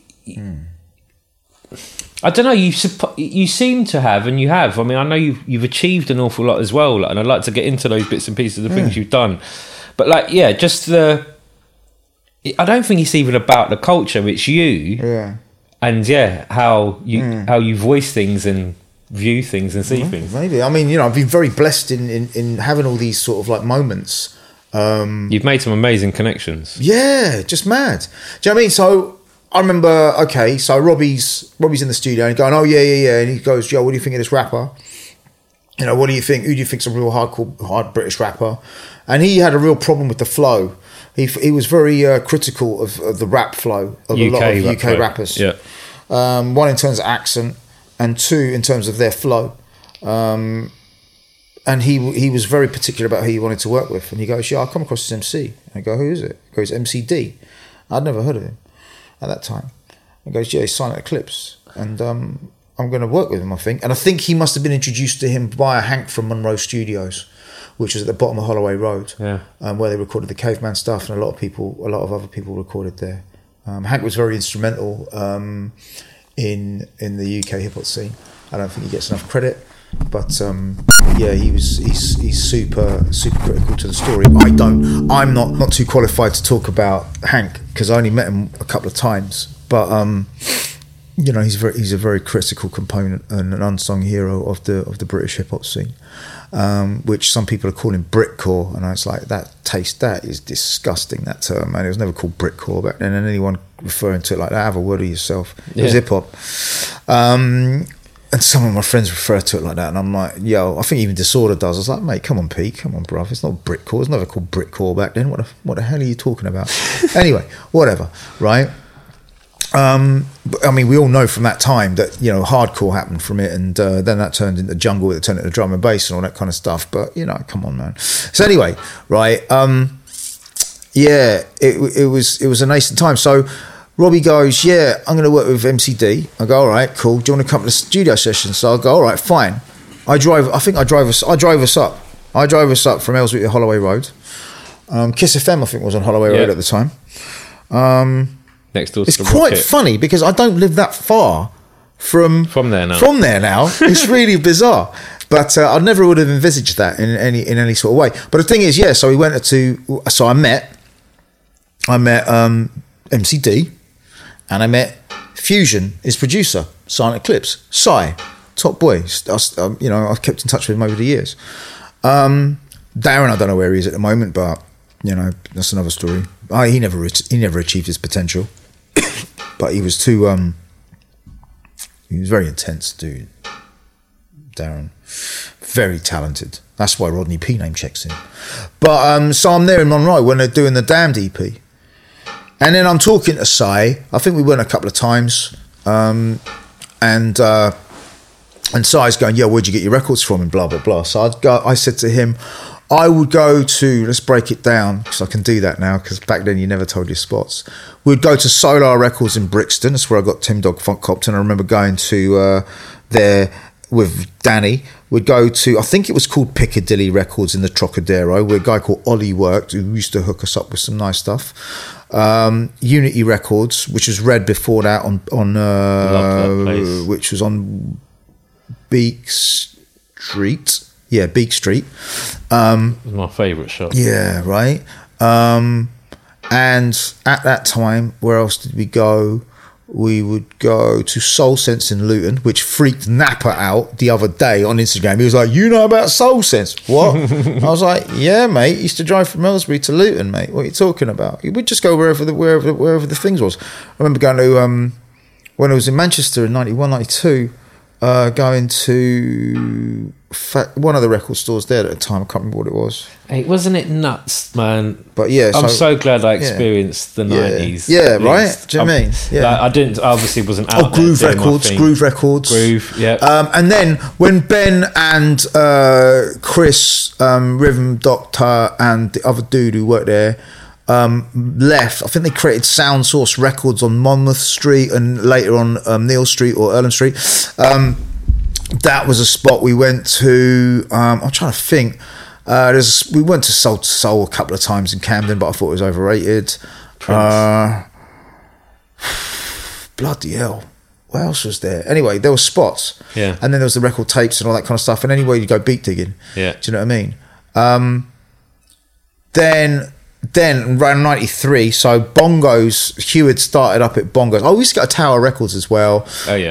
um hmvs virgins and all those sort of things so you used to get import records as well Yeah. you go anywhere you get records Oh, that was the end of the wicked, man. And there, Yeah. there was all the record shops, but then you did have a Yeah. big couple of the big yeah ones. as exactly well. then catch a groove opened up after with destiny and matt white You ever go down to MSM in Camden? Um, Is that a MS, bit that's later? That's later. later, Late later with, with, with Des and Chris. Yeah, that's late. That's late. Yeah, yeah, yeah. Um, but uh, then Bongos opened up with Yeah. Hugh and um, Kev, Kevin Beadle. With graftism upstairs. Um, that, I think Graphitism moved up after. later. This is when it was on Lexington Street, Oh, on Lexington. before Right. Poland Street, Yeah, yeah, right? okay. Well, Pitch hadn't even opened, right? Um, I got tight with all the record stores somehow. We all did. I don't know. Anyway, that happened. Um, I'm trying to think what the hell else we were. Anyway, so I'm talking to my mate. Si- I'm talking to Fusion Simon, you know, in Monroe, and he's going, "Yeah, do you know about Liberty Grooves?" And I was like, "No." He goes, "I have to take you there." I was like, "Really? What is it?" It's in Tooting. And I was like, "All right then, let's go." Then I remember seeing the logo, and I was like, "Oh god!" It was that bait ass bloody rap label that that was advertising in um, Hip Hop Connection with that graffiti logo. Do you remember it? With think the, I with the. Statue of Liberty is I think the, I do thing, remember yeah, it. It's because it's Liberty Grooves. Pretty cool logo actually. Anyway, end up going there. End up meeting uh, Johnny F, who would later ri- later rip me off. But yeah, I remember because I was working and because uh, I was still living at home in Aylesbury, right, or just outside of Aylesbury, and I was, I, you know, I had X amount of income, right. I, you know, my parents didn't ask me for rent, which is pretty, pretty blessed. Let's be real, very real. Um, so I had a bit of money. Where were you so? I, I would go when I so when I started going to Liberty Grooves and and I would help fund Johnny's buying trips to to New York. Ah, So he'd come back with promos and stuff pretty naive of me. It was a lesson. So it's, it's a lesson that stood uh, that stands with me to this day. But he would buy them, and he'd flip them for a profit, and then I'd end up buying some of the promos, and that would, I'd get my money back that way, and it'd be like, hang about. How does that work? Do you know what I mean? If you think about it, because he wasn't giving me any discounts, Yeah. right? And he was taking the profit out of the money I'd given him. He's like, hold on a sec, we should actually be splitting this 50 50. And anyway, whatever. So Liberty Grooves. That's where I meet a lot of people. I meet Mark B, rest in peace. I meet Julian from the Creators. I meet Ty. I meet the Brotherhood. I meet Remy Ruff. I meet um, I meet a lot of people there. Big Ted, Where was it? Shorty Blitz. It was in Tooting. Was it on the Broadway? think so. Yeah. Yeah, yeah, yeah, yeah, yeah, yeah, yeah. Fucking hell. So, so it, it, it, it was it was you- actually a little meeting point Yeah, for anyone like into it. the South London scene, and it's where I ended up meeting the Gutter Snipes. Yes. right? So Cell, Russell, and Prime Cuts. But at the time, actually, it was First Rate who was the original DJ, Mm. which I didn't realise. But um, yeah, which is quite mad. And um, I ended what up were you doing fund- I ended up funding the Trials of Life EP. Did you? Never got my money back. That's where I got ripped off. Right. Yeah, without me injecting the cash. They wouldn't have got it out. Yeah, do you know what I mean? That was all my cash. Do you know what I mean? Yeah. So you were just working a job? Yeah, I was working at a Mexican restaurant. Right, so it weren't in the Do you know what I scene. It was just like make some money, and I'm going to use my money. Yeah, to help facilitate some stuff or Yeah. put some something in. And he goes, yeah, yeah, yeah. You know, we're going to do this. We're going to do this. And it was a very genius marketing plan at the time. Let's, I'll, be, I'll be real. Um, and Johnny had connects, and he knew people, um, but he lived in the back of the shop. Um, and when you think about it, it was well. And he was a man. He bullshitted a lot. He, he bullshitted a lot, but he put. I learned a lot off him, and I got a lot of stuff out of it. And I met Mark B. Um, and he tried to put a wedge between me, me and Mark B. Actually, he'd say like Mark B. was racist and blah blah blah and all this kind of stuff, which couldn't be further from the truth. But I remember, and that's why another reason why you know Johnny F. to me is poison. But at the time, right, it was all bless. It was all so part yeah, yeah. and then we'd go we'd go to the Word. He had a hookup, so we'd go to the Word and we saw Craig Mack perform. We'd go to Flavour of the Month because he was tight with numbers. Um, and and and and so we'd got a flavour of the month at um, the Borderline, um, and that's where we saw the Roots. God, the Borderline, I remember yeah, their yeah, flyers. yeah, yeah, yeah, right. And I remember seeing um, and flavour of the month was impossible to get into, but we Yeah. we, we were in. Do you know what I mean? And yeah, it was that kind of thing. And Robbie had given up music by then, so it was me sort of like flying solo on the dolo. Do you know what I mean? And um, because he had turned to Islam, and he gave up music because he thought it was haram. Um, and he was, Robbie was never wanting to do anything by halves. But it was a shame because the last thing that I think he did a couple of remixes for Caveman. He did the MC, you know, this MCD project, and I think that was the last thing he did. I think uh, he was going to do this concept album with Hank from Monroe um, doing it. He was going to do half singing, half rapping, half instrumental. That's not half at all. A third, mean, yeah, yeah. right? You know, a third rapping, a third with a vocal, you know, it was whoever's going to sing, you know, because obviously we loved Massive Attack, we, Yeah. we loved Loose Ends, we loved all of that stuff, you know, I mean, Smith and Mighty, blah, blah, blah. That whole scene permeated through everything as well at the same time, and Portishead. Um, and um, yeah, and he, then he wanted to instrumental as well, which would have been pretty conceptually. That predates like what Pete Rock was doing with Soul Survivor, Mm. Crazy. like how many years and things like that. Do you know what I mean? You got to think about how far advanced we're thinking here, Yeah. And um, yeah, it's kind of mad, but uh, yeah, it was kind of crazy. So anyway, go to the clubs, boom, boom, boom. Meet Big Ted, you know, Shorty. I meet Sniper. I meet you know Principal Mark and all these people. Do you know what I mean? It's mad. I meet uh, Lee. Um, who's mad on his old school man? That guy is crazy. They, I, my eyes got opened up because just you know when you think you know everything about hip hop, And then all of a sudden, then suddenly it was like, oh, we got test presses, we got promo only releases, we got you know all this stuff happening. Do you know what I mean? I'm just like, whoa, acetates. We're going on the next level thing. I meet AJ from Hard Noise there, you know, and, and all this kind of stuff. And it was just mental. I remember the Gutter Snipes promo shot being taken, because I had a Jeep, right? I had a Daihatsu. Right. Yeah. Um, yeah. I bought a, Dai- you know, I got a Daihatsu Jeep. You know, sort of like like a Suzuki Vitara, but a little bit less fucking hairdresser, shall we say? Um, but uh, yeah, they they did photos outside, you know, using my Jeep as a as a. As a I don't even. I don't. I've got to ask Stuart, man. I've got to ask Sel about that if he's got any of the. The of, of the shots in, in you know them using my car. Gee, that'd be nice to have. Yeah, I ain't got that. So yeah, so that was all going on, and then um, I remember uh, the gutter snipes coming out. I never saw the money, and then um, and then freestyle. Then he was pumping the money into freestyle frenzies, and so my money went into the freestyle frenzies with he, that he did with Stretch Armstrong, Yeah. who I met later on in life, um, who's, who's a mate now, but and then I and then there was the the, the mythical uh, Break a Bitch Neck two. No, Break a Bitch Neck Akinelli 12, which got pressed up on on a test press. uh, and then that's all it ever made it to. Um, and I never got one of those. Uh, my money got siphoned from the Freestyle Frenzies into that.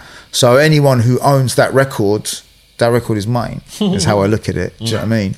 Um, and, you know, JP offered one up for sale the other week for about three grand. I'm like, I, you know what I mean? That's I can't I can't buy that. Do you know what I mean? I can't. Do you know what I mean? Yeah. But anyway, so you know, it's- ah, you know, it's just one of them life lessons yeah, yeah. at the end of the Happens, day. man. Do you know what I mean? So whatever, right? So yeah, and then I don't know what hap- he, he his shop closed and all sorts and blah blah blah, and he went down. He went he went he went missing. MIA still to this day. Um, but I met a lot of people at that time, and then uh, yeah, things just transitioned, you know, and it was just like you know, and then the whole thing, you know, moving to Brighton sort of came in a little bit after that, and so on and what so did you forth. do in Brighton? Um, I worked at, yo, I tell you what, right? After the Mexican restaurant, I started working at a telesales company in Thame in Oxfordshire, which is the most debilitating. You know the office, right? Yeah. Ricky Gervais. I've been in one of exactly like I've- that. I've done that job, man. Fucking Yeah. hell, there's some there. small-minded idiots. Exactly. Don't, Ricky man. Gervais. When I saw that, I was like, "Oh my god, that's my life at that point in time." Yeah. Right? I never want to visit it again. Right? And it was just got these little freaking little alpha males. who like, yeah, oh man, is that your thing? Anyway, whatever. So exactly, very small. Very small. And the thing is, when you um, when you've got more savvy and you've got more acumen than the people above you, yet you cannot progress any further because they're not going to let you because they know and they try to keep you down then Yeah. you just got to think oh, you know this is not really where we're at so anyway that's why another reason to, to move to brighton and get out. But then i ended up uh, working at uh, Europ Assistance down there um, in just in haywards heath again in a bloody another office and it was Yeah. the same fucking shit. But i met right two two good people out of that. Tim erie who uh, when i was at house and home he put me up for six months never forget that dude. Um, and my mate John Parker, who's just literally just moved to uh, to Australia um, the other the other week. But um, So you've but yeah, so we were working in the office. We were working, But- you know, doing looking after clients and stuff. Then, right, I got the opportunity. So I was always buying records still, Yeah. and I was well tight with everyone. And then I got the first chance to work at a record shop, and I was at Mr. Bongo's handling the mail order, which uh, which I could have done a lot better. Let's be real, but. When I wanted to be upstairs serving the customers, really. Yeah. Do you know what I mean? That's what I wanted to do because I'm all about one-to-one interaction. yeah. But uh, so I held it down at the mail order for a bit, and then after that, I went and worked for Major Flavors for Ronnie. So you got into the actual business. Yeah, yeah, and this is where sh- where stuff started popping off. Yeah. When we're there, you know, you're meeting everyone, you're meeting more people. I already knew people, but Yeah. then you're meeting more people, and then the people I was buying records off were suddenly buying records off me, and it was just really weird. And I was just meeting loads and loads of people, and we're going out. We're going to Scratch. We're going to Kung Fu. Um, I never went to the Hop for some reason. I don't know why. Um, Kung Fu happened after Scratch though, but Yeah. Scratch, you know what I mean. Still blessed mates with with Matt. I haven't seen Rob in ages, but and Richie Pitch as well, bless. But that was the time, man. Do you know what I mean? And all that was happening, and then the whole indie scene kicked off, and then you know everything. And then the second, you could argue, the second big wave of UK hip hop started happening. Then, you know, probably kicked off by the likes of Black Twang Yeah. Because without Black Twang, there's no Roots Manuva. Because Rodney started off, you know, guesting on on Tony's stuff. Um, then obviously Rodney P well, was dropping his solo stuff and so on, and the momentum from that. Yeah. You know, you had your Skinny Man, you had your Task Force, you had Jest, Jest, you know. Tommy Evans, blah Doc blah, every, Da- everyone, da- da- yeah, blah, blah, blah, blah, blah, yeah, poisonous opened my poets, like that. Deal Real opened up, Yeah. so Pete and Tony were doing their bits. Um, Catch a Groove had shut, but then you know all sorts of. Anyways, it was all this. Um, even before that, I remember. Oh yeah, shit. Yo, another one was like Handspun Records. So that was Pete's first incarnation, right? Uh, where MK was selling the, were selling the tapes. That's right. Out um, out of the converted public toilet on D'Arblay Street, I think it was. Right. Um, there was that going on, but there's also this other one, right? Because in Notting Hill, I think there was another handspun. Was it another offshoot of it? I can't remember. But Rob Corrigan, right, Yeah. was the guy behind that one who later go on to open up Sound Library Yeah. in New York Yeah. right, with another English guy called Steve, and then Jared worked there. Because when I went, when I was with Dan in New York, right, in '98, I had to go to Sound Library. Went to Sound Library, bloody Rob was behind the counter. I was like, "What are you doing here? This is my shop." What? Yeah. Okay, nice. Anyway, uh, do you want to see the stuff? I go, "Yeah, I'm looking at it now." He goes, "No, do you want to see stuff?" Took me in the back room. Boom, pickings of whatever I wanted. that I could yo, he blessed me because he's a dude. He, you know, Yeah, we know yeah, each yeah. other for time. In there, I meet um, who the hell did I meet? Oh God, Yeah, I, yeah, check this out. Right, so I think it was on my next trip. I got my, uh, I managed to. My mate had a Star Wars ring, um, which he blagged um, from the jeweler, which I can't name that did it because they didn't have the license to do it. But it's the most beautiful ring ever. Still got it to this day. Um, but uh, I'm in sound I'd be flicking through the racks, and dude next to me goes, "Oh man, I really like your ring." I go, "Yeah, cool." He goes, "No, but I really like your ring. Will you sell it to me?" I go, "No." He goes, "Yeah, go on." He goes, "No, no, no, no, no." Anyway, it was Rashad Smith. Yeah. with tumbling dice wanted that. he was going, "No, no, no, I need the ring, man." I was going, "You ain't getting this ring, brother." you know what I mean, like that. I remember meeting him there. I remember meeting Rob Swift there. Nice. Um, but anyway, yeah, it was just that kind of spot, Sound Library, and I, I really missed that. I really missed that. There hasn't really been a record shop that was that deep. With the, you just had everything that was really hard to get. You know, if you wanted, you know, if you wanted Pete Rock instrumentals, they had it. You know, this kind of level of stuff. do you know what I mean? You know, you ridiculous know, if you wanted a copy of Main Source, the Atom, they probably had it. Do you know what I mean? Um, when did you um start stacking the trainers then? When did that? Well, the thing thing? is, this is the oh yeah, this is the thing, right? So I was saying, right? So my boy Mark Priest, right, who I think was the original DJ in Triple M. Anyway, his his Adidas collection was deep. He was Mr. Adidas because he run DMC fanatic, right? Had rivalries, he had forums, had all these bloody. I don't know where he was getting because he weren't telling me where he was getting them. I think he was. I didn't know. Right, this is the mad thing. I did not know about Adidas Connection on Tottenham Court Road, right, all through that time, right, when it was there. Uh, because, you know, and I also remember going to Wood Green as well in, the- in the late 80s, early 90s, which you wouldn't do, but I did. Yeah. Right, Mr. USA was there. That's right. And I was told that there was a st- trainer store around there, right? Couldn't find it. Subsequently, I now know where it once stood right? In Brixton, there was another one, right? I kept on hearing about. It. That's why me and Danny, when we were going to Solar Records, we were trying to find out where the hell it was. Hmm. It's on one of the back streets off the main strip. I don't think it was Electric Ave. I don't think it was that. I think it's the other way, right? Um, more towards Stockwell, right? You'd hear about these spots. Do you know what I mean? I knew about the one on Grove, Ladbroke Grove up the top, which used to get import trainers. We knew about Generals, four star Generals, which is overpriced, but yeah, we knew about Utopia. We knew about all the spots that you could certain get certain bits.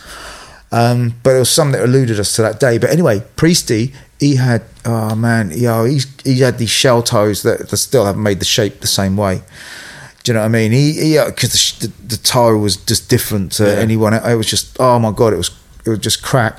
I think he still got. Oh, I think he, I was with him the other day. I don't know if he's kept them or not, but he's an idiot if he didn't. You know I mean? Anyway, he's done some daft things. We all have anyway. So no shots, Mark.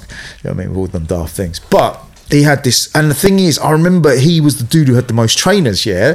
But the thing is, I started getting to the point, yeah, where I started getting a bit of money because I'm working, Yeah. I'm not throwing anything away. So the rotation starts getting a little bit deeper get and up. deeper and just build, builds and builds and builds. And then I'm going at the sale and I'm going to go, okay, I can get those shoes for like a tenner, 20 quid, whatever.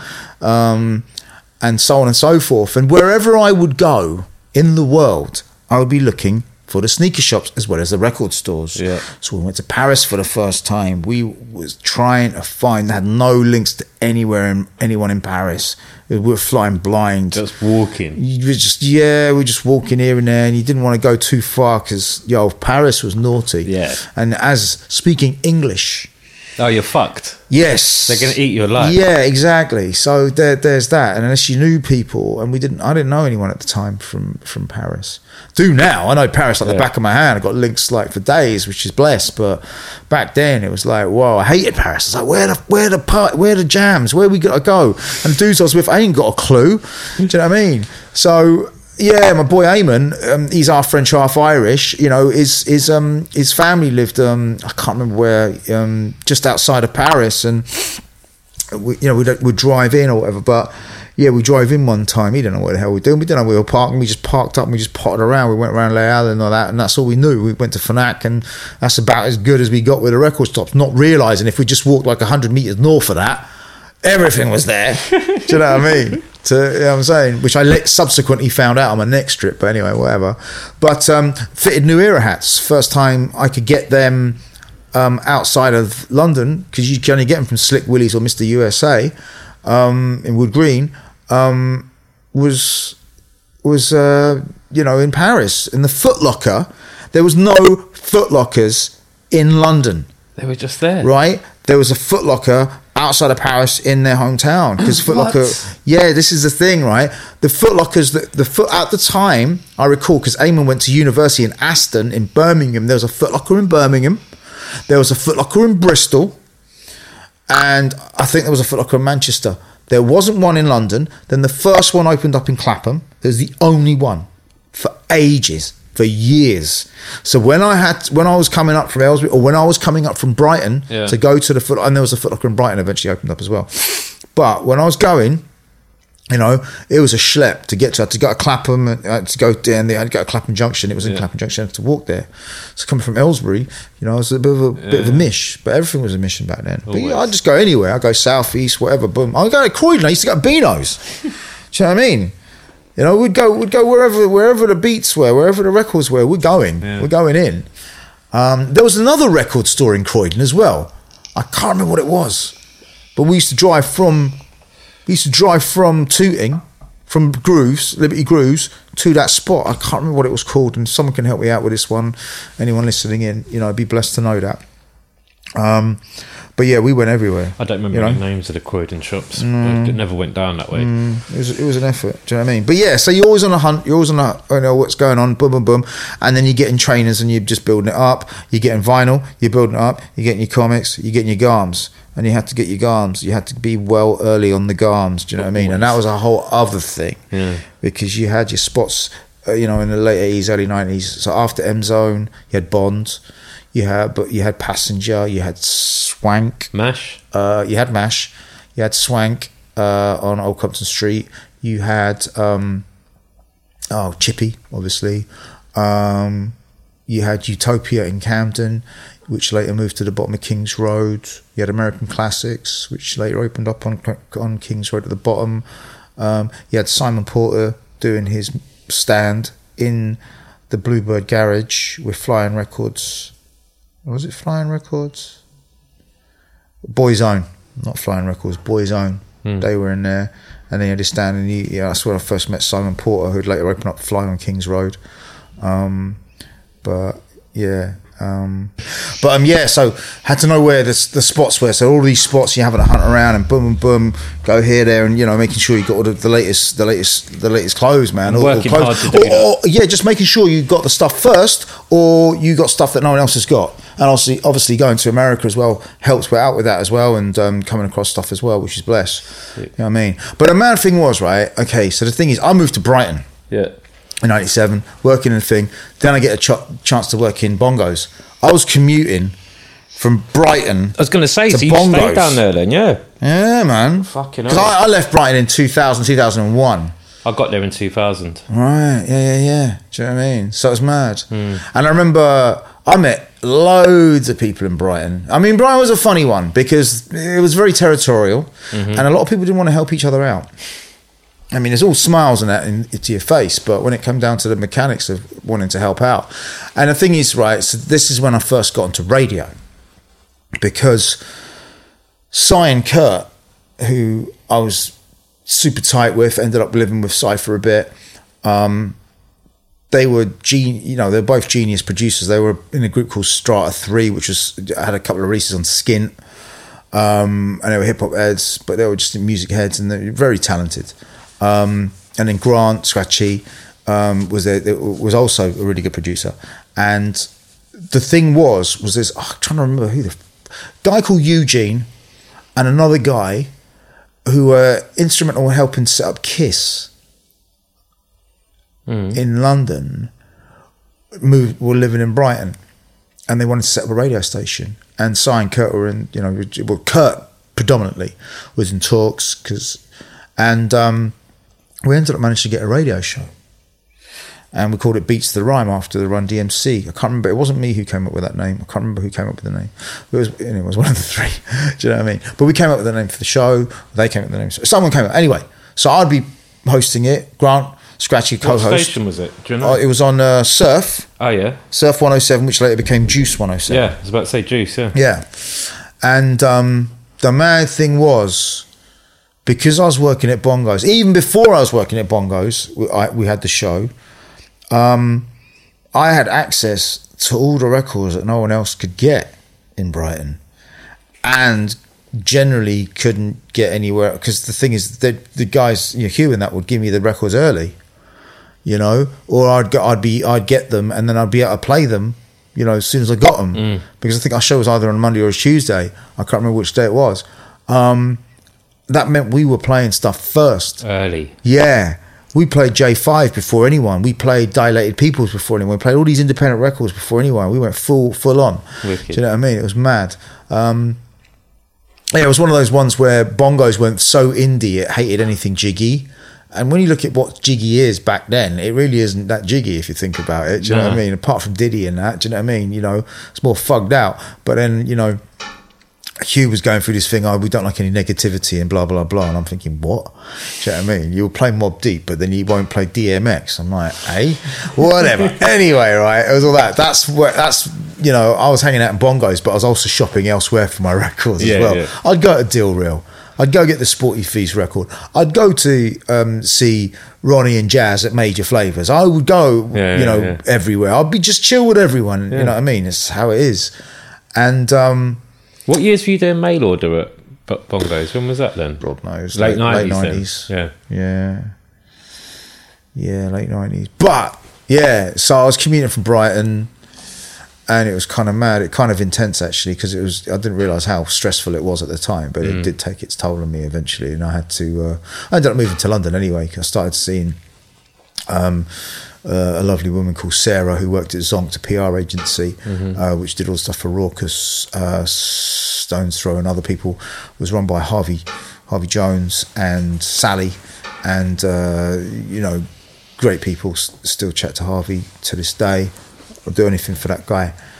Um, but uh, yeah, Moved back up to the city. so I and- moved moved first no first first, time, time, yeah. first time. Even I knew London like Yeah. I knew everyone. I didn't even live in the city. Yeah. It's mad. Um, so yeah, ended up moving to Stratford, where Sarah lived. Ended up, you know, cohabiting there for a bit, and then we got our own spot um, um, in Kentish Town, where I'm at now. Wicked. You know, um, but yeah, so you know, it was just kind of mad, just meeting all these people, going to all these jams, and yeah, it's kind of crazy, man. And you've been. And getting sneakers. I mean, yeah. Because the thing is, when I, cause on the Saturday in Bongos, I'd be, be I'd be allowed to be on the counter. Do you know what I mean? Yeah. So You know, Bongers is the first shop to take my t-shirts. That and. Four Star General, 2000, Ah. 2001. Yeah. What happened to George? I want to find George, man. Yeah. You know, you know what? Steve Bryden? Yeah, I know Steve. So Steve put a photo up of him Yeah. at the Carnaby Street store. Yeah. Like a, it was a sick photo, Yeah. brilliant photo Yeah. of George in the shop. Yeah. I didn't know him then. I knew him in Camden. I knew him in Camden. I, I went to the Carnaby a couple of times, but it was just too expensive. Yeah. And then when he moved to Camden, George was the fucking like. I'd love. he to was a George. difficult But mother. But I got blessed with him eventually. Yeah. I, well, I was a, I'm a, I was a kid to this big man. Yeah, yeah, yeah. So yes, he took my t-shirts. He treated me like shit, but at the same time, he sold me my first Montana paints that I got to use Right, when that first Yeah, came in. yeah, like, yeah, yeah. He was, but he was rude. We all knew it. He was rude. I'd love to chat to him now. I'd love to know. you know, he he still got everything. Of course he does. now, check this out. I was in Berlin like about five years ago or three years ago. Can't remember. Well, anyway, anywhere between three and five years ago. I'm outside Soto store. It had to be about three or four. So Babito was DJ, and I got chatting to this guy, and he, he knew George. Yeah. And he says, "Yeah, he's still got the stuff, but I never got his, I never got this guy's oh, deeds. I don't know why I didn't get his deeds. Or I did, and I lost them. I ain't got a clue. But he told me, yeah, George still got stuff, and he's going to do But, um, something, but I don't know what he's going to do. You're deep. Like so, London. Say London for the last like what twenty years? Then nineteen Yeah. years. Yeah. You've been here. Yeah. Yeah, and you've gone through like a, a even more than what you've just spoken through. Yeah. Like, the, the trainer collection became a massive thing. Yeah. you DJ'd more yeah, and more and yeah, more. yeah, yeah, exactly. So then, um, Itch FM. yeah, so I moved and I initially did the trip to Brighton to do the show. Right. So you're going back then to do this. show? Yeah, yeah, yeah. But the thing is, Si and Kurt didn't want to do the show anymore because they moved our slot and blah blah blah. I mean, we weren't a, the shoot. The, the station was becoming a little bit more commercial. Yeah. Um, you know, uh, there was other shows on there at the time. Skint had a show. You know, it was it was it was it was a massive time in Brighton's Yeah. period. Um, it's not the same in Brighton at the moment. Um, you know, dope, dope, dope media aside, there's not a lot going on, sadly, um, in hip hop terms that I can see Mm. from from that angle, which is a shame. But uh, It's always had waves though. but but- yeah, it has, it has, it has. I mean, you know, had knowledge yourself doing their thing. I, we And used high to night- focus are based there. That's right, that's right, and yeah. But yeah, yeah. in terms of what a lot comes out of it, but I know what you mean. Yeah. what, what What's you going see, on there? yeah, what you see yeah. in the town. It- it- it's like everything it does different to what's goes. It's, it's exported. Yeah, yeah, yeah. It's an Yeah, export exactly. market. Yeah, yeah, yeah. Right. There's lots going on, but you don't see much of it because exactly. you get That's right. Yeah.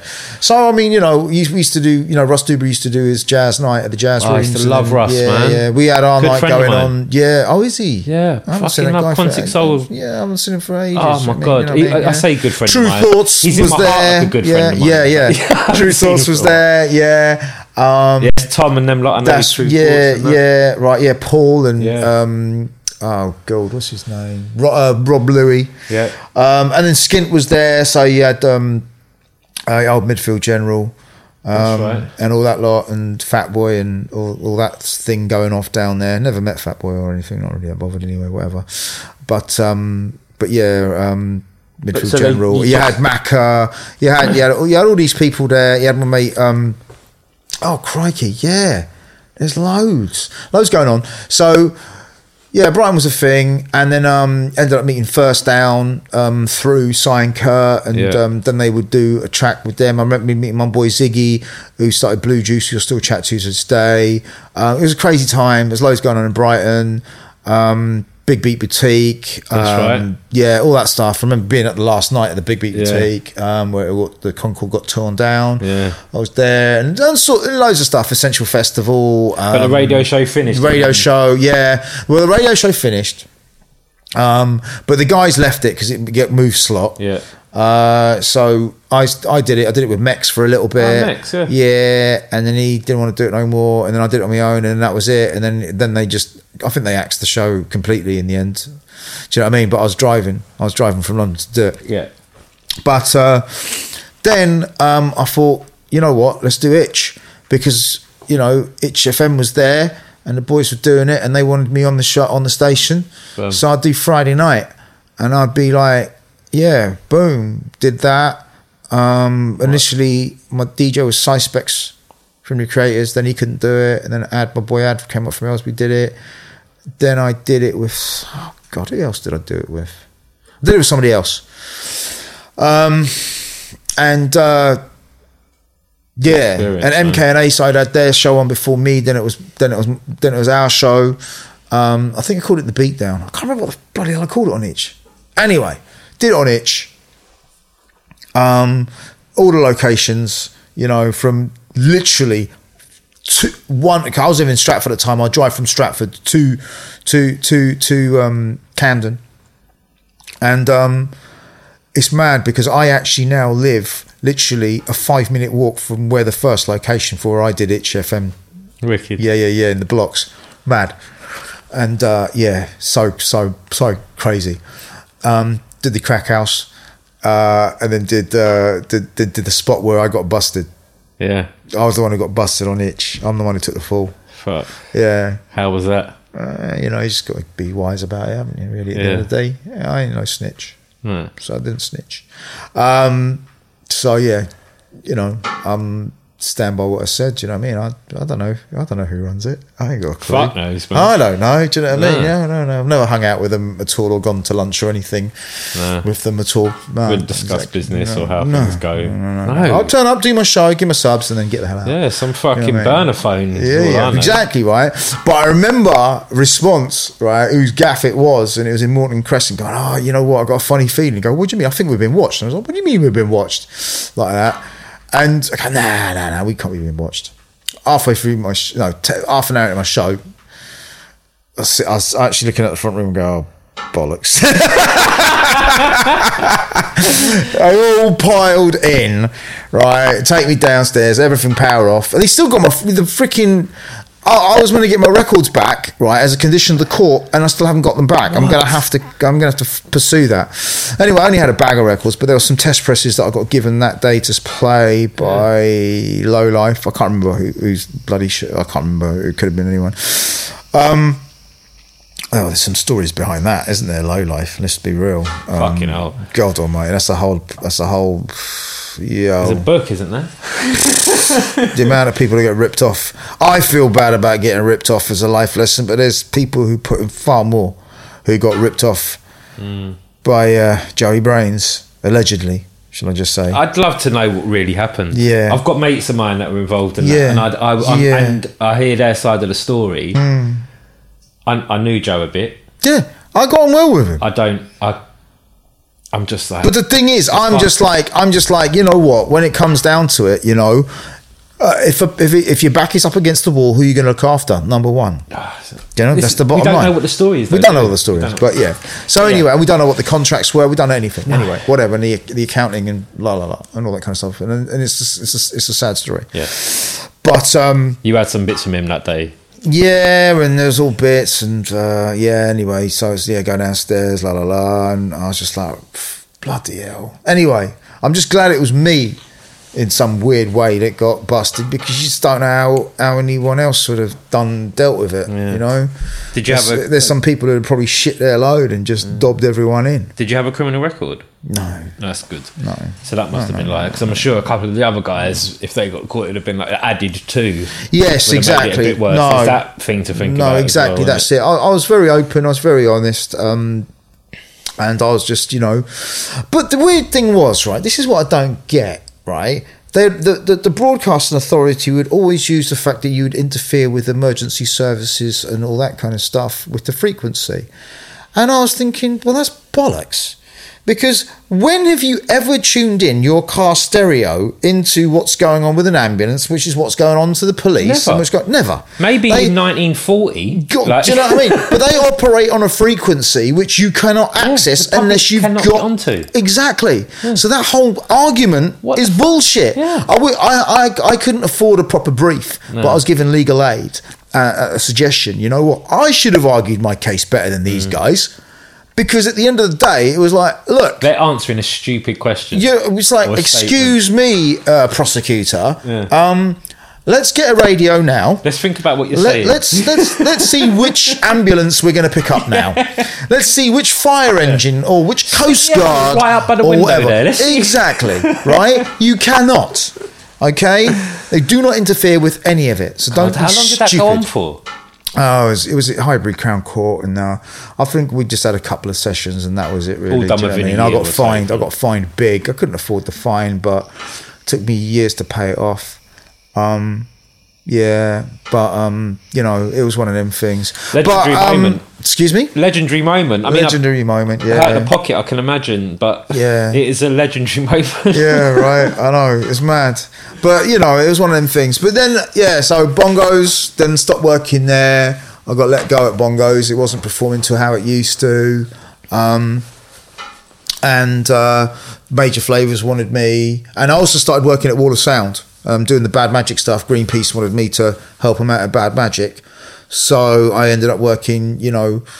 Um, at Bad Magic, being so you fully manager. transitioned then from office jobs yeah. into working within the culture. Yes. Yeah, Yeah. Yeah. that yeah. happened and it was solidified. Exactly. That's right. Fully in. Yeah. So then I got to. So I'd experienced. I've experienced the music industry from buying records, Yeah. From selling records to marketing records, the process behind how a label works, and why. Um, to DJing, Yeah. I've seen it from every aspect you can Wicked. you can do it from, which and promoting Yeah. as well, doing my own events as well. So I've seen it from every aspect really, which is quite mad. But um, yeah, it's a crazy one. What's the thing you do most now? Oh, God knows. I don't know. I ain't got a clue. I don't know. But it's still every day though, isn't it? It's it's day. bits, bits. Yeah, yeah, yeah. It's like help, you know, helping out people with marketing strategies for whatever. Um, do the radio show now on Soho Radio. Good Um, show, man. Oh yeah, yeah, yeah. There's there's a bit that's gone in between there, but oh, thank you very much. Um, do this, do Soho Radio, um, which means I've been on radio practically nearly 20 years. Fucking hell. It's man. mad. It's mad. The amount of records are played first as well, which is crazy. But you know, if no one's listening, you know, what I mean, or only certain people know. I mean, we broke so many records. If the show that we had in Brighton Yeah. was in London, we would have I think killed it was everyone. called the Beatdown in Brighton, wasn't it? The Br- Brighton show. Was it called the Beatdown? Nah, beats to the rhyme. It was beats to the rhyme. Beats to the rhyme. Beats to the rhyme is what it was called. I think we might have called it the beatdown on itch, or I might have called it the beatdown. Don't quote me. Anyway, Yeah. right? So I did HFM, got busted. Then Greenpeace, I'd already worked. You know, I was I'd already worked at Bad Magic for a bit, um, overseeing or helping out, rather, I should say, with um, the tail end of the creators, Vinyl Dialect, and then Black Twang came into the fore. And Tony just smashed it, you know what I mean, with a kickoff. Yeah. And we had Banksy doing the artwork and all sorts of bits, you know what I mean? Because Mark Jones, the owner, um, it, Banksy was in basically in a gaff bigger than like this studio here, Yeah. um, but about five times as big under the Westway Yeah. in Acklam Workshops. and uh, that was the Bad Magic office, but it was actually Banksy's studio. And I saw all of Banksy's stuff, and I go, mate, I've got to buy some of this off you one day. It was it was selling it for cheap, and we're not talking about the prints. 30 quid. We're talking about the actual artwork. Yeah. What the most palm face moment of my Both. life. He tried Seriously. to give me the kissing policeman on canvas, and I said no. He tried to give it to me, what? and I said no. It sold for half a million pound four years later. For fuck's sake. Yeah. I'd have a different life now. Yeah. Do you ever see him? Huh? Do you ever see? I actually, it, we didn't meet face to face. It was a fr- he was outside my shop painting a rat on the side of the shop, Oh right. whilst Harvey was trying to give me this painting, and I was like, Harvey, I can't take it, and he's like, Hmm. he wants you to have it. I was like, I can't take it, Harvey. Harvey left with the painting. I go outside. There's a rat's head on the side of my building. He'd stood on top of the jeep and done it. All right. I then let my hairdresser take the rat's head off the side of my shop. He bought a house off the back of that a few years later. That's nice. Yeah. Did they give you anything? No, of course not. No. And then when I opened the London gallery, I said to Harvey, I was like, "You can tell B if he wants to Yeah. help or you know do that thing again." He's like, No, no, I ain't gonna do that. "Legend, No, no, no. Legend. Yeah, yeah, totally, totally. Um, I remember come car, yeah, come come across. So Banksy comes out of uh, uh, where was it? Um, well, uh, gosh, oh gosh, the comic shop that was on uh, yeah. Gosh, which is now next to Supreme. But it used to be opposite the British Museum. Yes, exactly. So he's coming out of that, and I'm walking across. Go, all right, how you doing? He goes, yeah, all right. He goes, yo, Kish, you don't happen to know how I can get a book that shows me how to draw in proportion, do you? I go, what? All right. He goes, yeah, I need to draw characters in proportion. I go, you serious? He goes, yeah. I go, oh. I was like, all right, come with me. I took him downstairs into Gosh Yeah. right?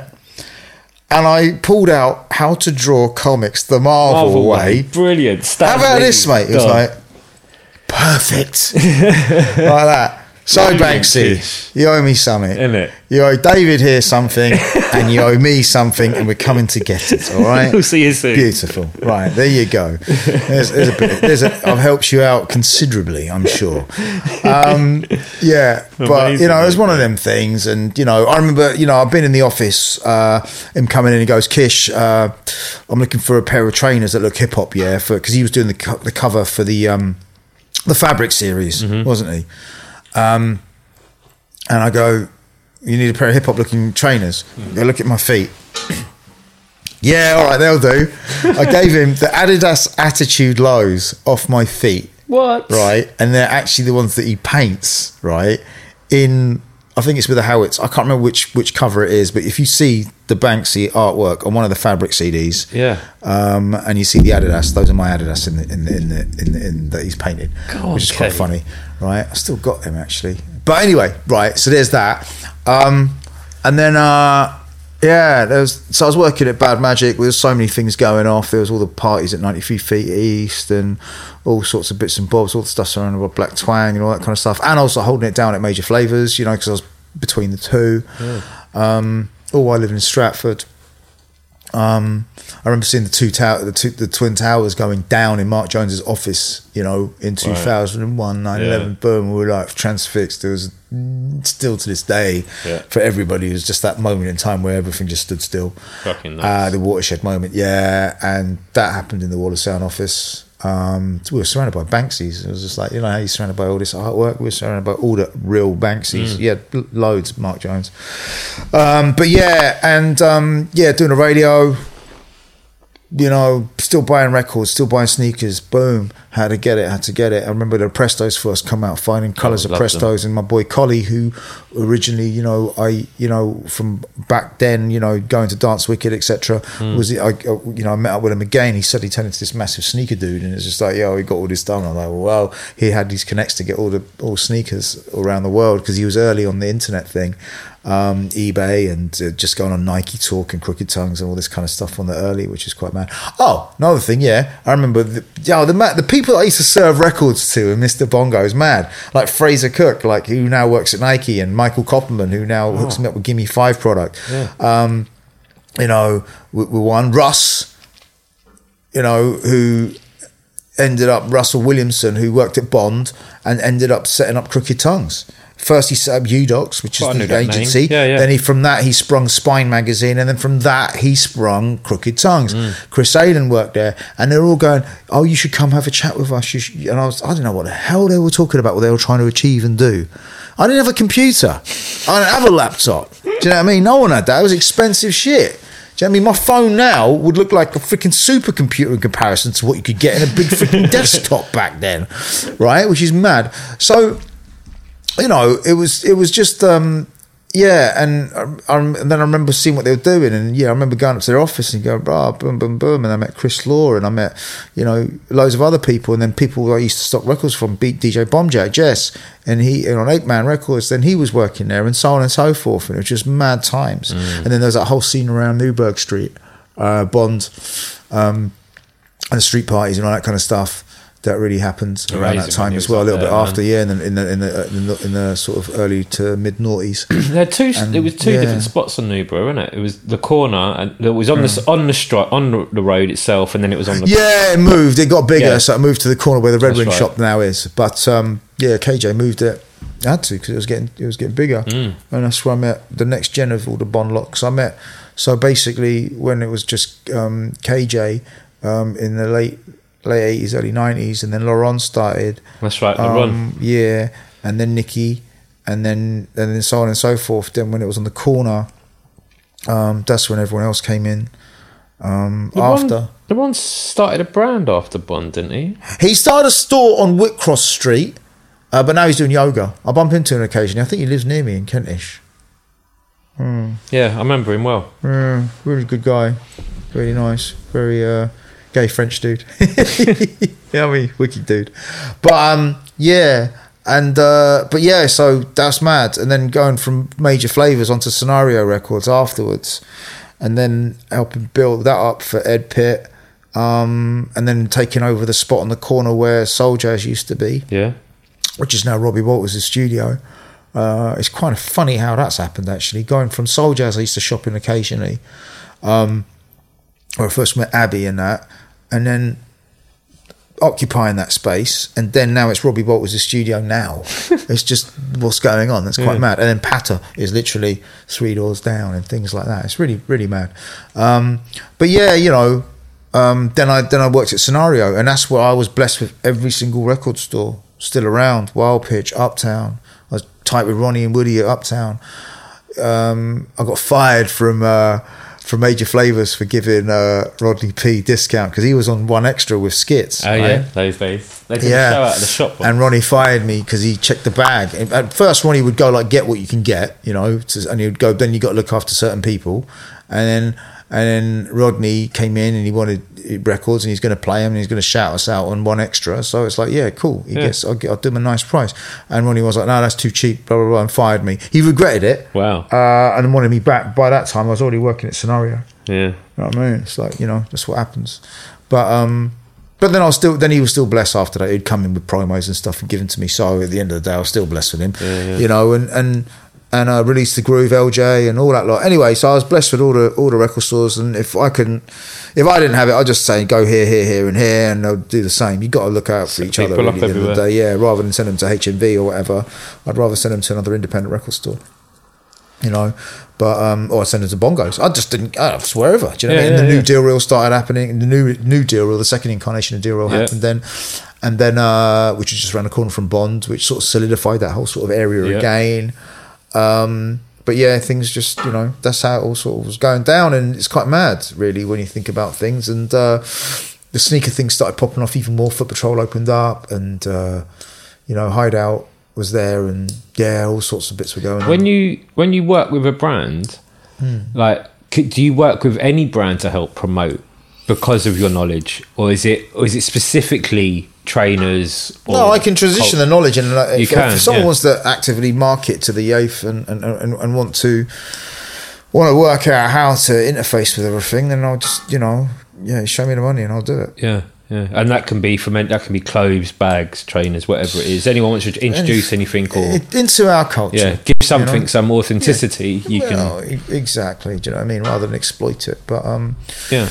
a lot of brands do want to exploit. But you know, it's, Well, that's their purpose. Their purpose yeah. Is to exploit. It's, If they can, yeah, they need to go off and do their thing. Yeah. But let me see if I can make this and get Exactly, this out as, that's as right, as possible. that's and right. they need to do it they, to, for to, to work and trans. They like- do, they do. There's a lot of there's a lot of people out there now who are faking a funk. Do you know what I mean? Who, who, who are Well, then- fugazi and uh, just popping off and doing stuff, and it's like they don't Well, as we were actually saying know. Or earlier they'll, before they'll we started recording about the amount of drops that are going on Yeah, now. it's untenable, man. It's like I don't know how the how the brands are expecting people to buy it. The market. Well, the other thing is big. the other thing that crosses over here, and the other thing we spoke about is the damage to the planet. exactly. If these dro- like this all is part of it. Yeah. There's all this Mass is consumption of Mass con- everything yeah. is killing the world. completely, and, that's it's a weird thing for me to say with the amount of shoes I got. But you know what I mean? No, It- but I tell you what, though, okay, right? I don't think collecting trainers is a problem here, or even buying what's been offered. Yeah. The point is, is that if it was 10, 15 years ago at Yeah. that speed, Yes. yeah, cool. Yeah. But now it drops weekly, and Yeah. if you're in that world, No, daily. daily, exactly, you could buy three hundred pairs of trainers a year if you've got the money. Yeah. different pairs of trainers a Yeah. year, and do fuck all with them, or wear them all out, ruin Yeah. them, throw them in the skip when the tongue starts to peel off Exactly. and it's another load of waste. Totally. That, that's one of my issues with it, with with with you know what hip hop has made, not made us do because it hasn't made us do No. anything like that. But the, No, but the companies and how they're trying to exploit that passion um, is is an issue, and it's it's, it's, it's a whole discussion in itself. really. Sustainability is a, a Mass- big key, mass- man. and massively. if massively. you know, I've I've quite liked Nike's technology in, rec- in the last couple of years, two three years. Yeah. and then obviously there's some clothing brands doing the same, man. And when you can get when we've got more quality in those pieces, I'm more than happy to buy them. Yeah, But yeah, I feel we've Yeah, all got to be I a bit mean, more careful, haven't we, man? totally, totally. We have got to be a little bit more more Because careful. it all it all it all We've got to be. plays We've got to apply due diligence, and we've got to be. Uh, but we've also, uh, but we also do have to embrace the new and Yeah. you know push it out there and celebrate. Of course. But yeah, the drops thing, Yeah. it's crazy. Yeah. it's a It, completely. it, and the way the marketing is very aggressive as well. You need Mm. this, so we got raffles for this, and blah blah blah. And you're just trying to make stuff that's not as exclusive, more. What's it like sound behind the scenes though? Are they stressing out behind the scenes? Like it's a I fuck, think, it's a I lot think the money's. I think the money's growing, and I think the the the the, the, the culture's expanding bigger worldwide, etc. Um, but the stakes are high because they got you know the companies have got shareholders to appease. Yeah. They want to see growth. Yeah. The thing is, nothing grows forever. no, That's the thing. So we're going to see what happens. You know, we'll see what happens post. Well, not just even post Brexit. We're going to see what happens in the next American election. We've got to see. We've got to see is there a candidate that can you know that that'll be viable um, and appealing enough to go against Trump and his charismatic ways. We've got to be mm. real. Oh, he's be a honest. charismatic dude. yeah, yeah, yeah. And he's a very sharp dude. Even mm. though he's a dumb dude, he's not dumb, Oh, they don't. but he's he's very sharp. Oh, and they don't care about lies. Charisma is what's done No, it. no, exactly. That's right. He could bullshit and But, I mean- bullshit to their face, and they go, "Yeah," you know what I mean? Because But the same what, is- what he did was my friend Emil, who did Soul Seekers film, he said to me the other day, "You got to think, right?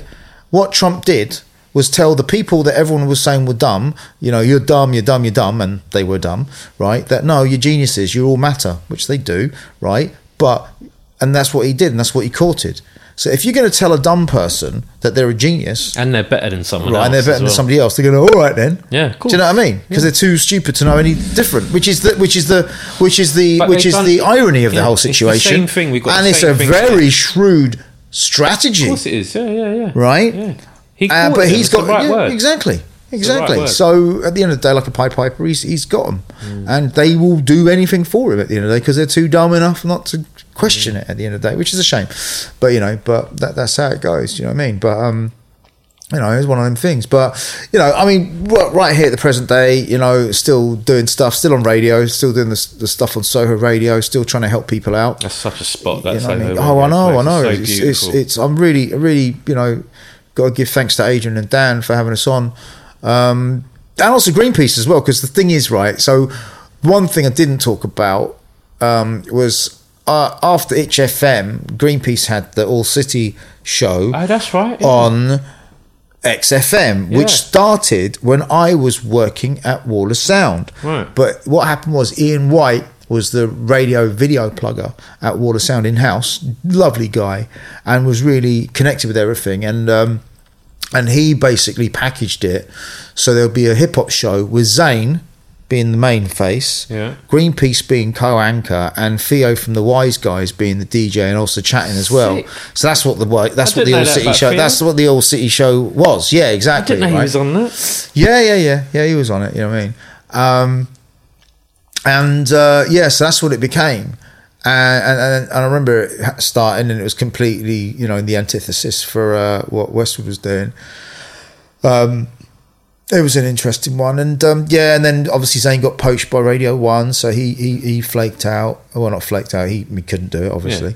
Um, so ended up, and then um, Theo, I don't know what Theo. He started doing that unfake blood stuff. Fantastic graffiti artist, isn't he? He's Amazing. amazing, amazing. Um, glad that he's still he's back on it. Is he back on it? Killing it. Yeah, he's, Smashing the pieces, yeah, man. Ridiculous paintings, His weekly. style is in- incredible. Yeah. So yeah, so um, so Greenpeace goes, "Yo, come and do the show with me." So I was like, "Okay, cool." So I became he became the Zane, and I became the him. Brilliant. You know what I mean? And we had that thing, and uh, you know what? It, it was cool. And then, uh, uh, but I said, you know, I said to him at the time, "Go, dude, we've got to keep on. We got to make sure that what we do is is relevant. Otherwise, we're not going to be here." Yeah. And it didn't happen. And then the, the station, you know, then um, GCAP, I can't remember who it is, the Capital Group anyway, bought Choice Yeah. and they were downstairs. And eventually it just became that we were a hip hop show on XFM. Even though our show was remarkably different from any sort of programming on Choice, they thought they had catering with the hip hop audience via Choice. I don't know what our ratings were like. I ain't got a clue because you know That that might that, might thing, that yeah. might have been a thing. Um, But, but we, we got bounced off the station. What? So so then I came off. So then I went and then and then uh so I went off. You know, not not not not. Uh, then what happened was. I had my streetwear distribution company starting up with uh, my mate Charlie called Straight Up, you know, and that became my focus. Doing that and throwing events like parties like Trading Places, with Reggie Yates and that, and um, uh, and all those sort of things. Going to yo-yo and getting absolutely twisted. Oh my god, being hungover, coming into work on f- a Friday, just absolutely annihilated. Uh, still from the day before. But the thing is, that's where I got my chance to sort of exploit, not exploit. You know, interface in a different way with my network in a, in a sec. But I didn't Yeah. look at it as a network. They're my mates. So the thing is, is like um, I, you know, we, we had 10 Deep, we had Staple, we had Mishka, we had Art in Transit, and later on Double Goose and, and other labels as well, and we'd distribute them. Uh, and we had an office in Shoreditch on Rivington Street, and uh, Shoreditch again was in another period of transition, um, not like how it is now. Do you know what I mean? There's there's far Different. more there, there are more stores there. There's more places to eat, etc. Far more than when we were there, um, which is mad to say, but yeah, um, you know the Ace Hotel wasn't there at the time, and and loads of things weren't there, you know.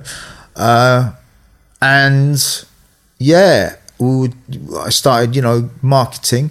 Charlie would do the sales. I started getting the product on people. I'd get it on Mr. Jam. I'd get it on Example. I'd get it on, you know, people who are up and coming before they were up and coming, who are mates, you know, and they'd all wear it. Get on key DJs, you know. Got it on Tinie Tempah. He came, him and Dumi came through on the early and all sorts of bits. You know what I mean?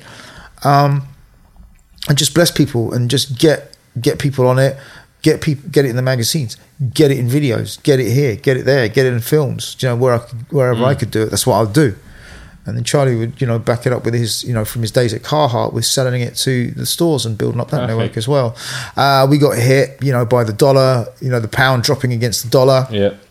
a crash of that. We didn't know about forward buying currency and securing our prices and, and a few other factors, which really, really, you know, was another life lesson. Um, you know, it's the second one I've been through, and hopefully it's the last one that has a negative effect. Hopefully, I can apply myself and and going in the future and just working it out. But again, I, I saw I could actively use my the way to cross my love and passion of street style and music Yeah. and and and use that marketing you know Yeah, to ha- you know to engage Yeah. You know And and authentically again, Yeah. for all the years you, You know, put in, it wasn't just like, it. oh yeah, you know that thing we could, you know, we should mix in with That's that. it, yeah. this was just so if Leo Greenslade wanted to wear something at Yo-Yo, I'd go, yeah, of course. What do you Yeah. want? Do you know what I mean? If Dommy P wanted it, but bless him, he wanted to pay for it. I'd go, no, I'll pay for it. I go, no, we'll give it to you. He goes, no, I'll pay for it. Okay, okay, you can have it for trade price. Okay, love that, Dommy man. So yeah, you know, so we were making sure that key people, boom, boom, boom, were wearing our stuff, and then everyone was wearing it. It's like boom, you know what I mean? So.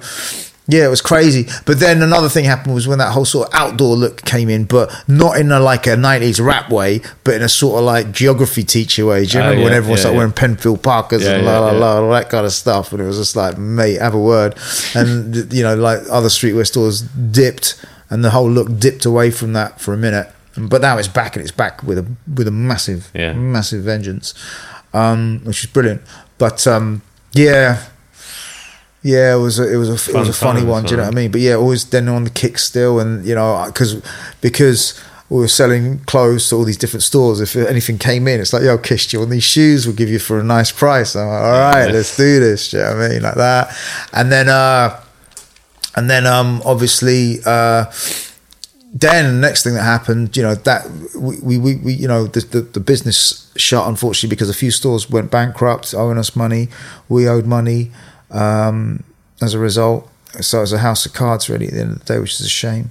I'd have had to have pumped in a lot more money, which didn't have, Yeah. in which to make it viable. Do you know what I mean? And it was just like, wow, that's too much. And then it's the return off that lump that you've had to put in. yeah, now how are So going to see like, the yeah, I return? could keep it going, yeah. but you know, until when? Until what? exactly, exactly, until the end of days. I don't That's know, how I felt when I shut my gallery. I was Yeah, just like, yeah. like I could, I could keep this. I could pump in another fucking X amount of money, but to what end? Yeah. Like Exactly. maybe the time is now. That's now. it. Like, that's it. Yeah.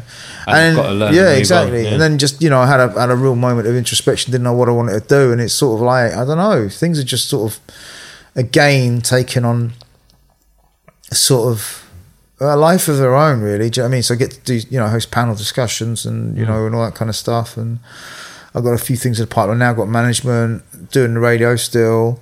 Um, yeah, just trying to work with brands. Really. So any books? Yeah. Oh, yeah. That's the thing. I, I did mention that to you. So basically, yeah, like about five years ago, my mate Paul Air, I, I was chatting with him, and I was going, dude, there's a whole generation of kids that don't know about your book, and he co-wrote the first ever sneaker book in '98 called Sneakers, Size Isn't Everything, which is massively influential. Had people like Kim Jones and Fraser Cook and Matt Bick, all these people that are like different facets of the industry um, in that book uh, J- Jake and Dinos Chapman, etc. And I was like, yo, you know, you got to reprint that book so the kids know. Because it's all about education at the end of the day. My, my, course it is. my, my number one criteria is education by entertaining. Um, and uh, and he was like, oh, I don't know, we all fell out and I don't know if it's going to happen, la la la. And then and I go, you're going to have to get the band back together and get everyone talking again, and then approach Booth, who's Booth Clibborn, who's the publisher, to to to print it out again he's got everyone talking, which took an effort. So hats off to Paul, um, because I didn't know the other people who did the book.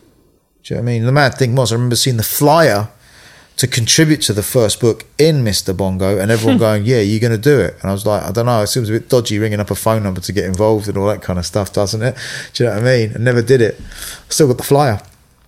Um, and it's mad how it's worked out because no envisaged it would be like this. But so then he approached Booth, and Booth was like, "Would love to reprint the book." Sick. But then he was like, "Yeah, but you got to do something else." And it's like, "Well, that you got to read, you got to do the sequel.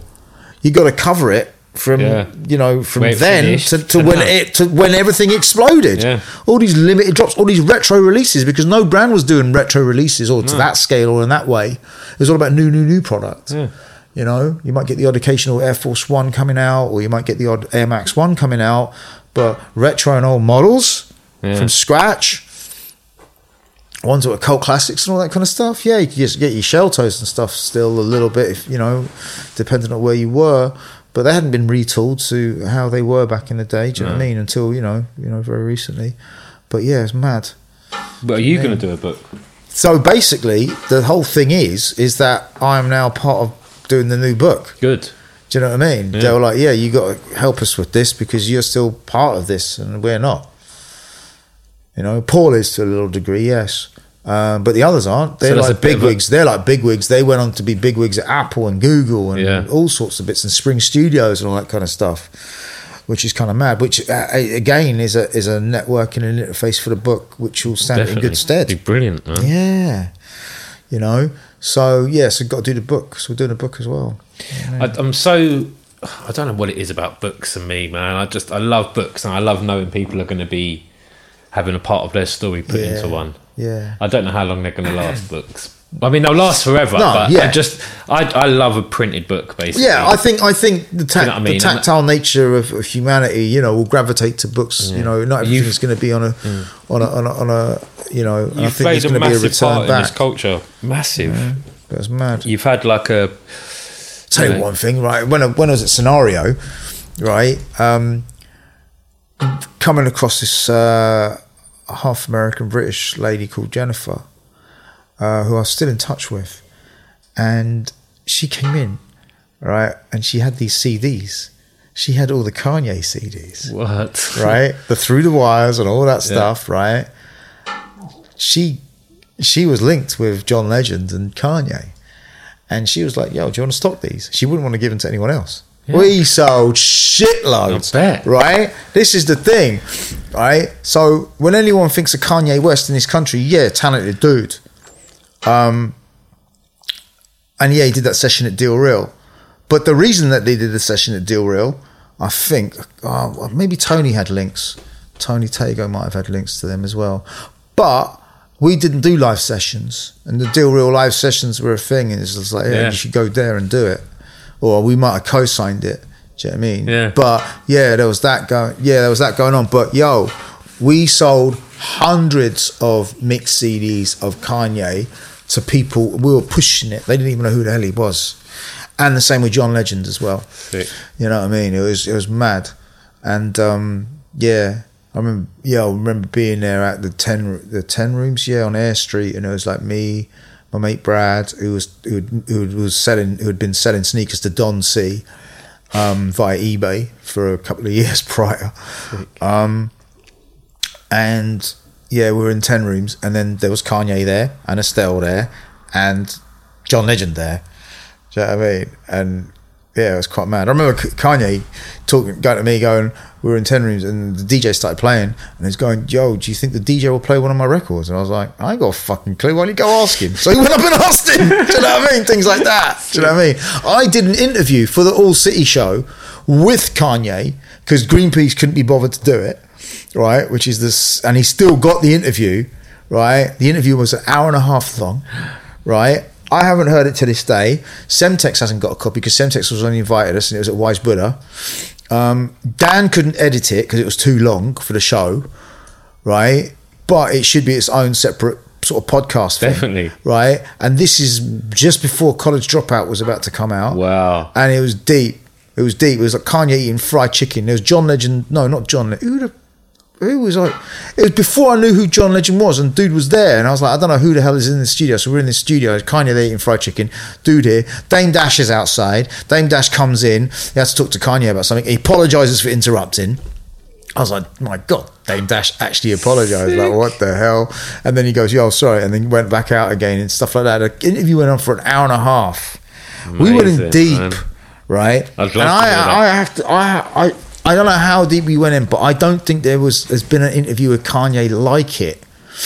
You see, the thing is, because it was very, his mum, mother hadn't passed away, you know, and I think that's been a, that was a massive trigger within Kanye because you can see the behavior pattern pre and post, and obviously the church and and the fact that he survived this car crash, he he he feels very blessed. Yeah. But you know, there's there's certain processes I can't even imagine, right, that gone on with him, especially in the public eye and the pressure that builds, you know.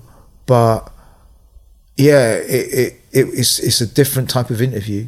Do you know what I mean? To what to he hear would, that, yeah. I would bloody love to hear it as well. So I Gotta don't know what Green Greenpeace has got it, man. But I don't know what he's he's he refuses. He knows where it is because you know what I mean. He says, oh, "I don't know where it is," but he knows where everything is. so I was just like, "Why?" Do you know what I mean, dude? Uh, We should just let it out there. Do you know what I mean? You know, I want to hear it. People should hear it. Um, but yeah, there was things like that that happened. I remember interviewing, you know, we had the Jungle Brothers on the, when we had the show, the Beats to the Rhyme show. We had Dilated up there. We had Jurassic Five up there. We had Bambaataa up there. We had uh, Mark B up there. We had Killa. Ke- I gave Killa Kela his first shot on radio. His first appearance. You, you talked to Lee. Like, Yo, I gave him the first shot. It appeared on the Jazz Fudge um, tape um, session. Sick. Yeah, the Mark B Creators remix, which no one ever was only ever heard on radio on our show. I think it came out in the eventually in the end, uh, maybe on K Borough, but um, for years the only place you could hear it was at one moment in time on that show. Um, things like that. There was loads of things going on, and then same on Itch, and then you know the same on the All City show. We had loads of people up. You know, you know we had Low Key, we had Bobbito, we had loads of people. Do you know what I mean? It's kind of mad. Um, You got anything planned for this year? don't know, just keep on elevating Work and, and helping other people elevate and eat dinner as well. I'm starving. It's about that time. It's about that time we hit curry. Let's you about it. curry time, David? it, yeah. Um, I don't know if I've missed anything out. I don't know, man. I mean, I'm I'm co-organising Sneakerness, so that's going to be because I've I've helped out. I helped build Crep City into what it is yeah. um, until certain things happen. But anyway, I'm not going to comment on that publicly. Um, so you know, I've always been approached by people to help them out, and some sometimes it's worked out, sometimes it hasn't. But I'm doing sneakerness in London uh, which will be going down, I think, in May. So it's going to be the Europe's biggest sneaker convention hitting um, London for the second time after last year. Uh, going to do some more presenting stuff. Um, DJing. I'm DJing at um, Liverpool. I got asked by um, to DJ at the Liverpool Music Festival in July. Oh, nice. Which is the first thing. So I'm going to be DJing with Bobbito Oh, wicked. and Maceo. So no pressure there. what? Yeah, I know, right? Oh, I'm just going to play the early one hour thing. Do you know what I mean? Boom, and just get just not try to embarrass myself really because I'm a selector. I'm not a DJ. Do you know, I like playing tunes. Don't you know? Yeah, yeah, you know, I'm not about. You know, I've done it. I've done. I've DJ'd at so many clubs, man. I DJ. We used to DJ when we had the All City show. We had the night at Ministry of Sound, and I had to DJ there. And I got so twatted. I didn't know what the hell I was doing. I was the worst DJ, man. It's embarrassing. Um, yeah, That'd be a did- nice did there. I think I DJ'd at Fabric once. We did 90 feet. I used to promote nights at um, 93 feet east and DJ there at Bashi, which was groundbreaking at the time. You know, where it was all about the blends thing. That was in the early noughties. We used to get so twatted. Oh my god! They, Dan Stacey organised it, and um, he was an A and R at six seven nine at the time, and he was a music journalist at Sleaze Nation, and then became music journalist at ID. But he he organised it, and it was his idea. It was kind of cool because that whole blends thing was going on, and you know I used to sell shitloads of them. You know, when someone used to put an a cappella over a really weird tune, do you know what I mean, like that. Um, like Missy Elliott over George Michael. Who did that one? That might have been Erol Alkan. I can't remember. Someone did it, and uh, yeah, we sold we sold them by the truck. Um, and then yeah, all that stuff happening, and then you know, spin bad DJing, and you know, oh, mad one. Uh, when we were doing Bashi at 93 feet east, our sound engineer was Paul Epworth. Yeah. Yeah, Sick. yeah. I just texted him the Oh, other gee. day because I was in I was in Berlin and I was at dinner, and it turned out that one of the guys that was dinner with was Vito from the Rapture, and Paul met him at the same venue. Uh, ended up producing the whole album. And, Wow, uh, and yeah, and went on tour with him as their sound engineer and stuff like that. And I texted him, and go, "Yo, guess who I bumped into?" He's like, "Get the fuck out of here!" He's like, "Yo, come see, what, come hear my new album." So I got to hear Paul Epworth's new album, and Paul, you know, only went and produced Adele. You know what I mean? You know, and uh, and I think he might have done Bloc Party, He did the Rapture. He's done. He's the he's the Midas touch. That dude. He's such a lovely guy, so humble, and uh, he's Grammy Award winner. But yeah, he was the sound engineer. I mean, yeah, that's another one of them stories. Do you mm. know what I mean? But I swear, there's loads I'm missing out because I can't remember.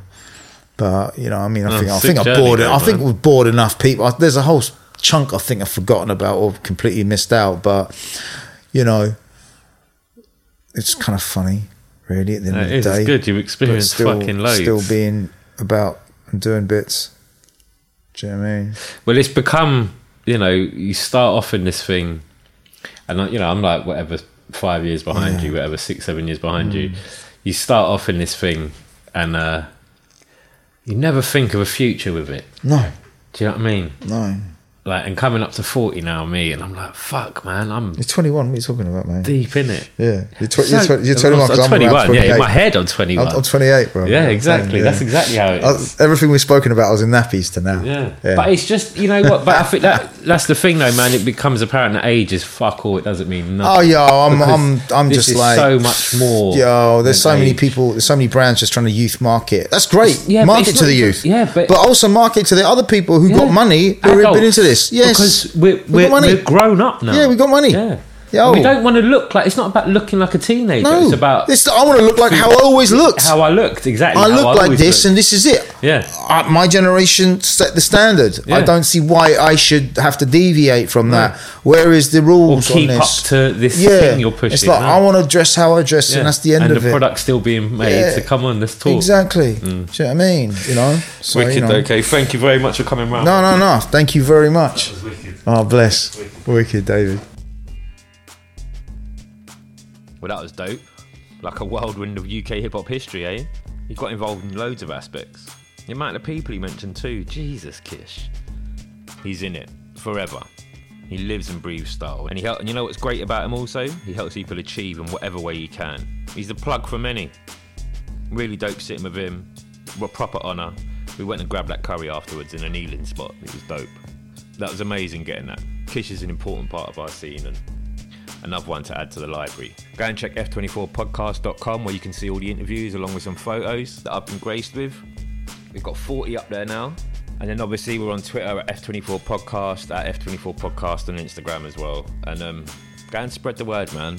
Let's get people round to this studio in Acton and get them talking. You need to help me. I work too much. And one last thing. We lost another one last week. A real good, amazing, great, and humble guy. Alex Powell, CLS from London, from South London. Oh, man. Beautiful geezer, man. A proper light. Never forget you, brother. Your name will live on. Ah, he'll be missed. Rest in peace, Alex. This is F24.